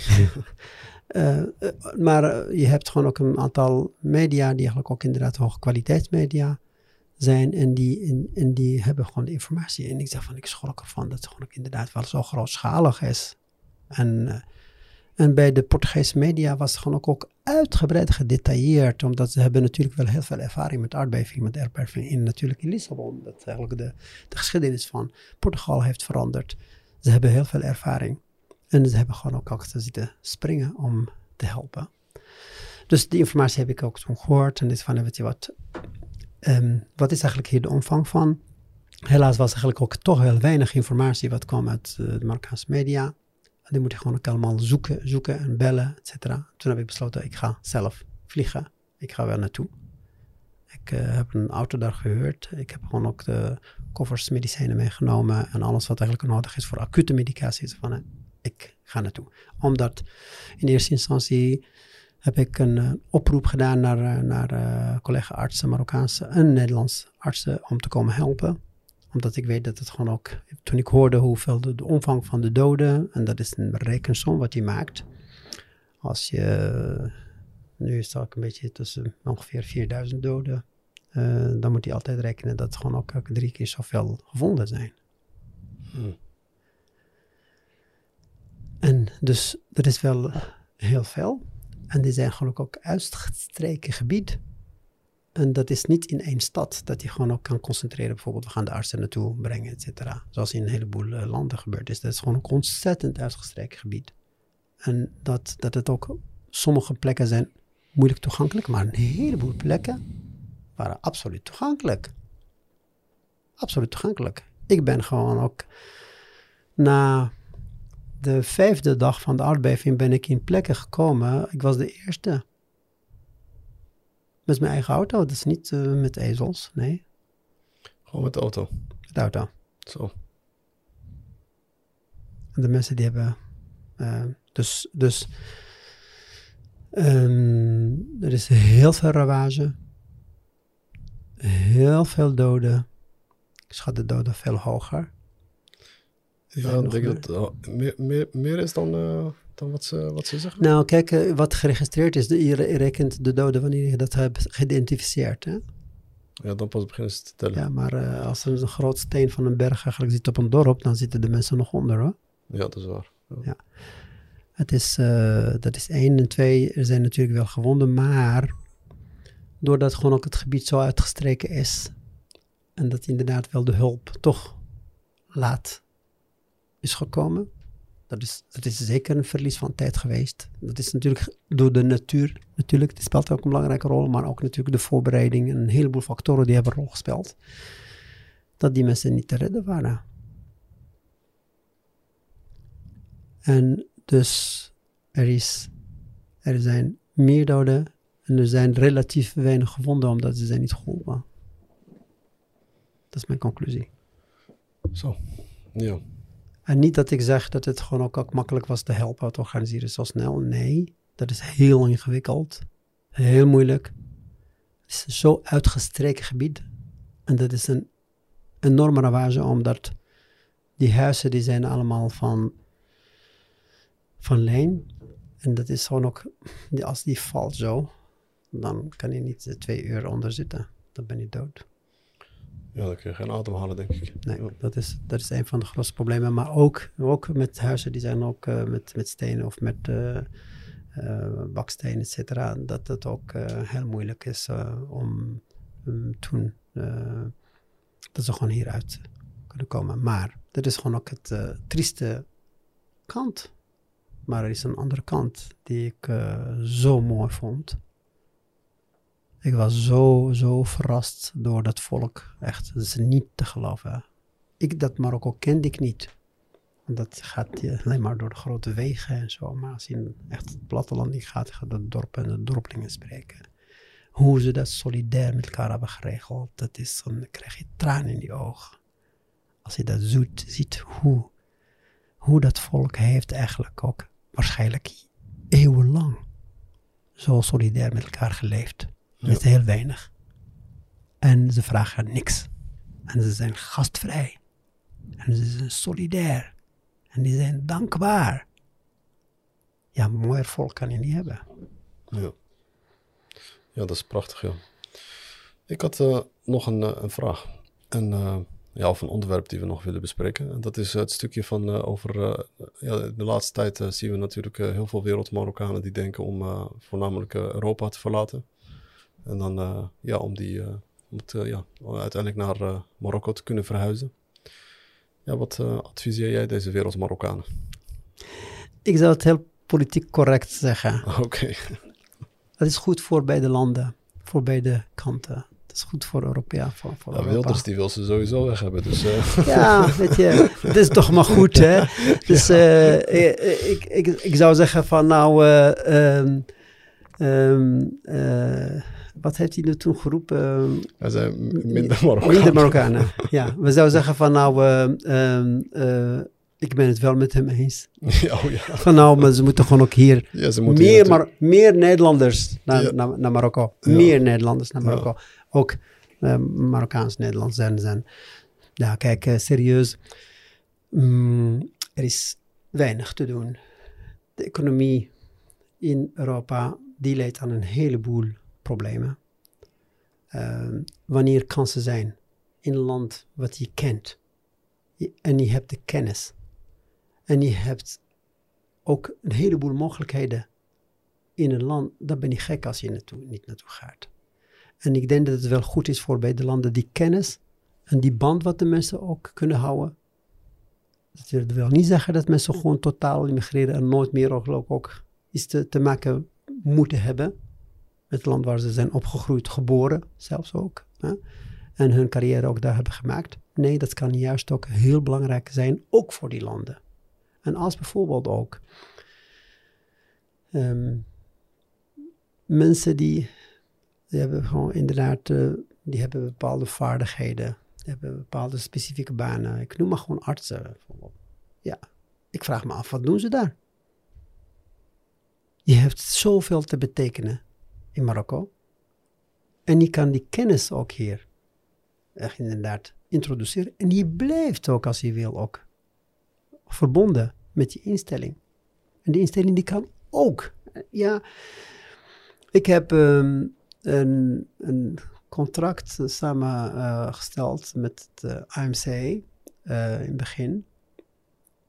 Dat, dat ik wil die samen, samenwerking wel zo concretiseren, omdat ik wil niet een soort eh, hulp. Nee, dat moet zakelijk zijn. We hebben een contract, we hebben een kliniek in Tanger. En wij willen artsen uit Nederland uitnodigen om zorg te verlenen bij ons en dat ze betaald krijgen. En met dat geld wat eigenlijk ook ze krijgen van ons, dat dat wordt ingezet ook in onderwijs daar. En dat is een win-win situatie. Helaas, helaas, en dat zeg ik heel eerlijk, dat ze toch niet hebben voortgezet. Want het is een puur zakelijk contract. Maar de wereld is groot. En ik denk dat het wel nieuwe tijden. En ik hoop dat het wel, dat bewustzijn wel ook zou kunnen komen. Dat je inderdaad, kijk, je hebt heel veel Marokkanen. Je hebt ook een heleboel Nederlanders die Marokkaan, Marokkanen kennen. Je hebt een heleboel Nederlanders die zijn heel vaak in Marokko geweest. Die ook Marokko kennen. En ik denk dat dat gewoon ook echt een nieuwe tijdperk is. Wanneer die deskundigheid, die kennis ook veel effectiever ingezet kan worden. En dat is voor beide landen het beste. En dat juist tussen Marokko en in dit, geval ook Nederland een heleboel ja, organisch banden kunnen ontstaan doordat de mensen hier werkelijk komen investeren. En ik noem niet alleen maar investeren van Hollands bedrijven. Omdat ik maak wel een verschil tussen uh, Hollanders en Nederlanders. Hollanders die zijn de oude Nederlanders. Dat is de naam van Holland. Hè? Dat is van vroeger.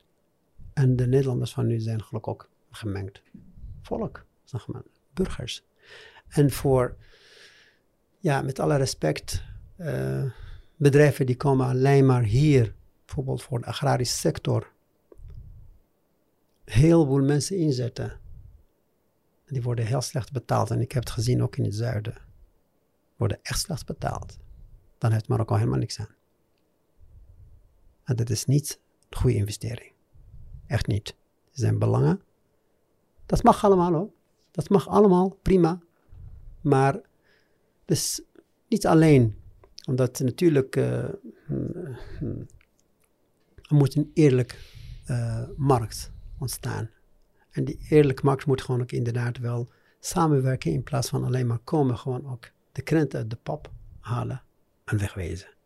Dat is niet goed. En dat het gewoon ook goed is om langdurig samenwerking Eh, je hebt tegenwoordig niet meer Marokkanen die alleen maar handwerk doen. Je hebt de beste ingenieurs, je hebt de beste artsen, je hebt de beste mensen die eigenlijk ook heel veel kennis hebben in bedrijven en investeringen, et cetera. Even goed als dat niet beter is dan een heleboel Nederlanders. Dus, dus dat moet absoluut wel gebeuren. Dat ook, het is een land die dat ook nodig heeft. Er zijn ontzettend heel veel kansen. Er is helemaal niks gebeurd hier hoor. Dat, dat moet nog gebeuren. Met alles, met technologie, met alles, met, uh, met, een, met gezondheidszorg, met, uh, met, met verzekeringen, met, met een heleboel dingen is heel veel te doen. Ja. Ik denk dat dat uh, wel een heleboel mogelijk. Ja, zeker. zeker. En bijvoorbeeld, welke plannen heb jij nog bijvoorbeeld eventueel nog, ga je nog uitbreiden of een andere kliniek openen? Ja, dat, kijk, dat is wel zo. Uh, ik ben blij met deze, zeg maar, dat noem ik een prototype. En die prototype moet je gewoon ook heel goed even opzetten en goed kijken hoe dat werkt. Dan moet je gewoon ook heel reëel ook in zijn en niet... En dat kan reproduceerbaar zijn. En ik ben wel op zoek naar, naar investors. En zeker sociaal, met sociaal hart. dat, de formule wil ik wel houden. Ja. Uh, niet alleen maar grote fabrieken, geldfabriek op de rug van patiënten. En dat het gewoon ook echt anders kan. En ik hoop dat dit dat gewoon ook even een beetje de gezondheidsmarkt uh, kan besmetten met een beetje maatschappelijke doelen. Ja, absoluut. Ja, daar ben ik zeker mee eens. Het was een, een, een, ja, mooi. een heel mooie aflevering. Ja. En uh, wij gaan een uh, tweede aflevering doen, want ik wil nog wel meer weten. Vooral gaan we wat dieper in, in medicijnen. Ja, echt heel belangrijk. Ja, heel belangrijk. Ja, ik, daar, ik, had, nog heel veel vragen. Maar ja, maar ik, ik, ik kreeg signalen van, uh, van Hoeken hier al. Oh nee. ja. De camera De camera ploeg uh, die gaf mij net al uh, een paar signalen dat, dat we moesten afsluiten. Dus, maar dan gaan een, we gaan een tweede aflevering inshallah zeker inshallah. nog doen. En ik, wil je, ik wil je bedanken. Nogmaals voor je tijd. Voor waar genoegen. Waardevolle informatie. Ja. Echt waar. Het was heel uh, informatief. Wederzijds. Wederzijds. En, uh, ik uh, kijk uit naar het volgende. Ja. En bedankt, dokter Dahan. Ja, ik bedank jullie. En ja, ook, ik heb het gezien voordat ik hier kwam. En dat zag er wel zo mooi uit. Het is van, nou, dit is wel nodig. Echt ja. waar. Zo'n podium is fantastisch. Ik hoop jullie echt dat jullie gewoon... Het is absoluut wel heel mooi. Voor de cameramensen en voor iedereen in de ploeg. Het is heel mooi. Uh, ik zou zeggen gefeliciteerd met deze initiatief. En dat gaat alleen maar groeien, inshallah. Inshallah. Dankjewel. Okay. Dankjewel, dokter De Haan. Zeker. En voor de kijkers uh, wensen we jullie een uh, veel kijkplezier en Zeker. tot de en, volgende keer. We moeten niet vergeten... Vergeet niet dat rode knopje. Dat rode knopje, mensen. Ja, ja, abonneren. Ja. Is er geen medicijn, uh, dokter, voor dat rode knopje? Ja, dat is, wel, dat, is ook, dat is ook zoiets. Dat is ook wat mensen niet gewend zijn om te doen. Als ze gewoon iets moois vinden, dan moeten ze inderdaad wel de knop voor gaan drukken. Omdat anders gaat het natuurlijk niet verder groeien. dat moet Doe dat maar. Ja, zeker. Maar. Dankjewel. Ja. bedankt iedereen. Ali ook bedankt. En, Jij ook bedankt. Tot de hand. Shukran. Barakallahu Tot de volgende keer.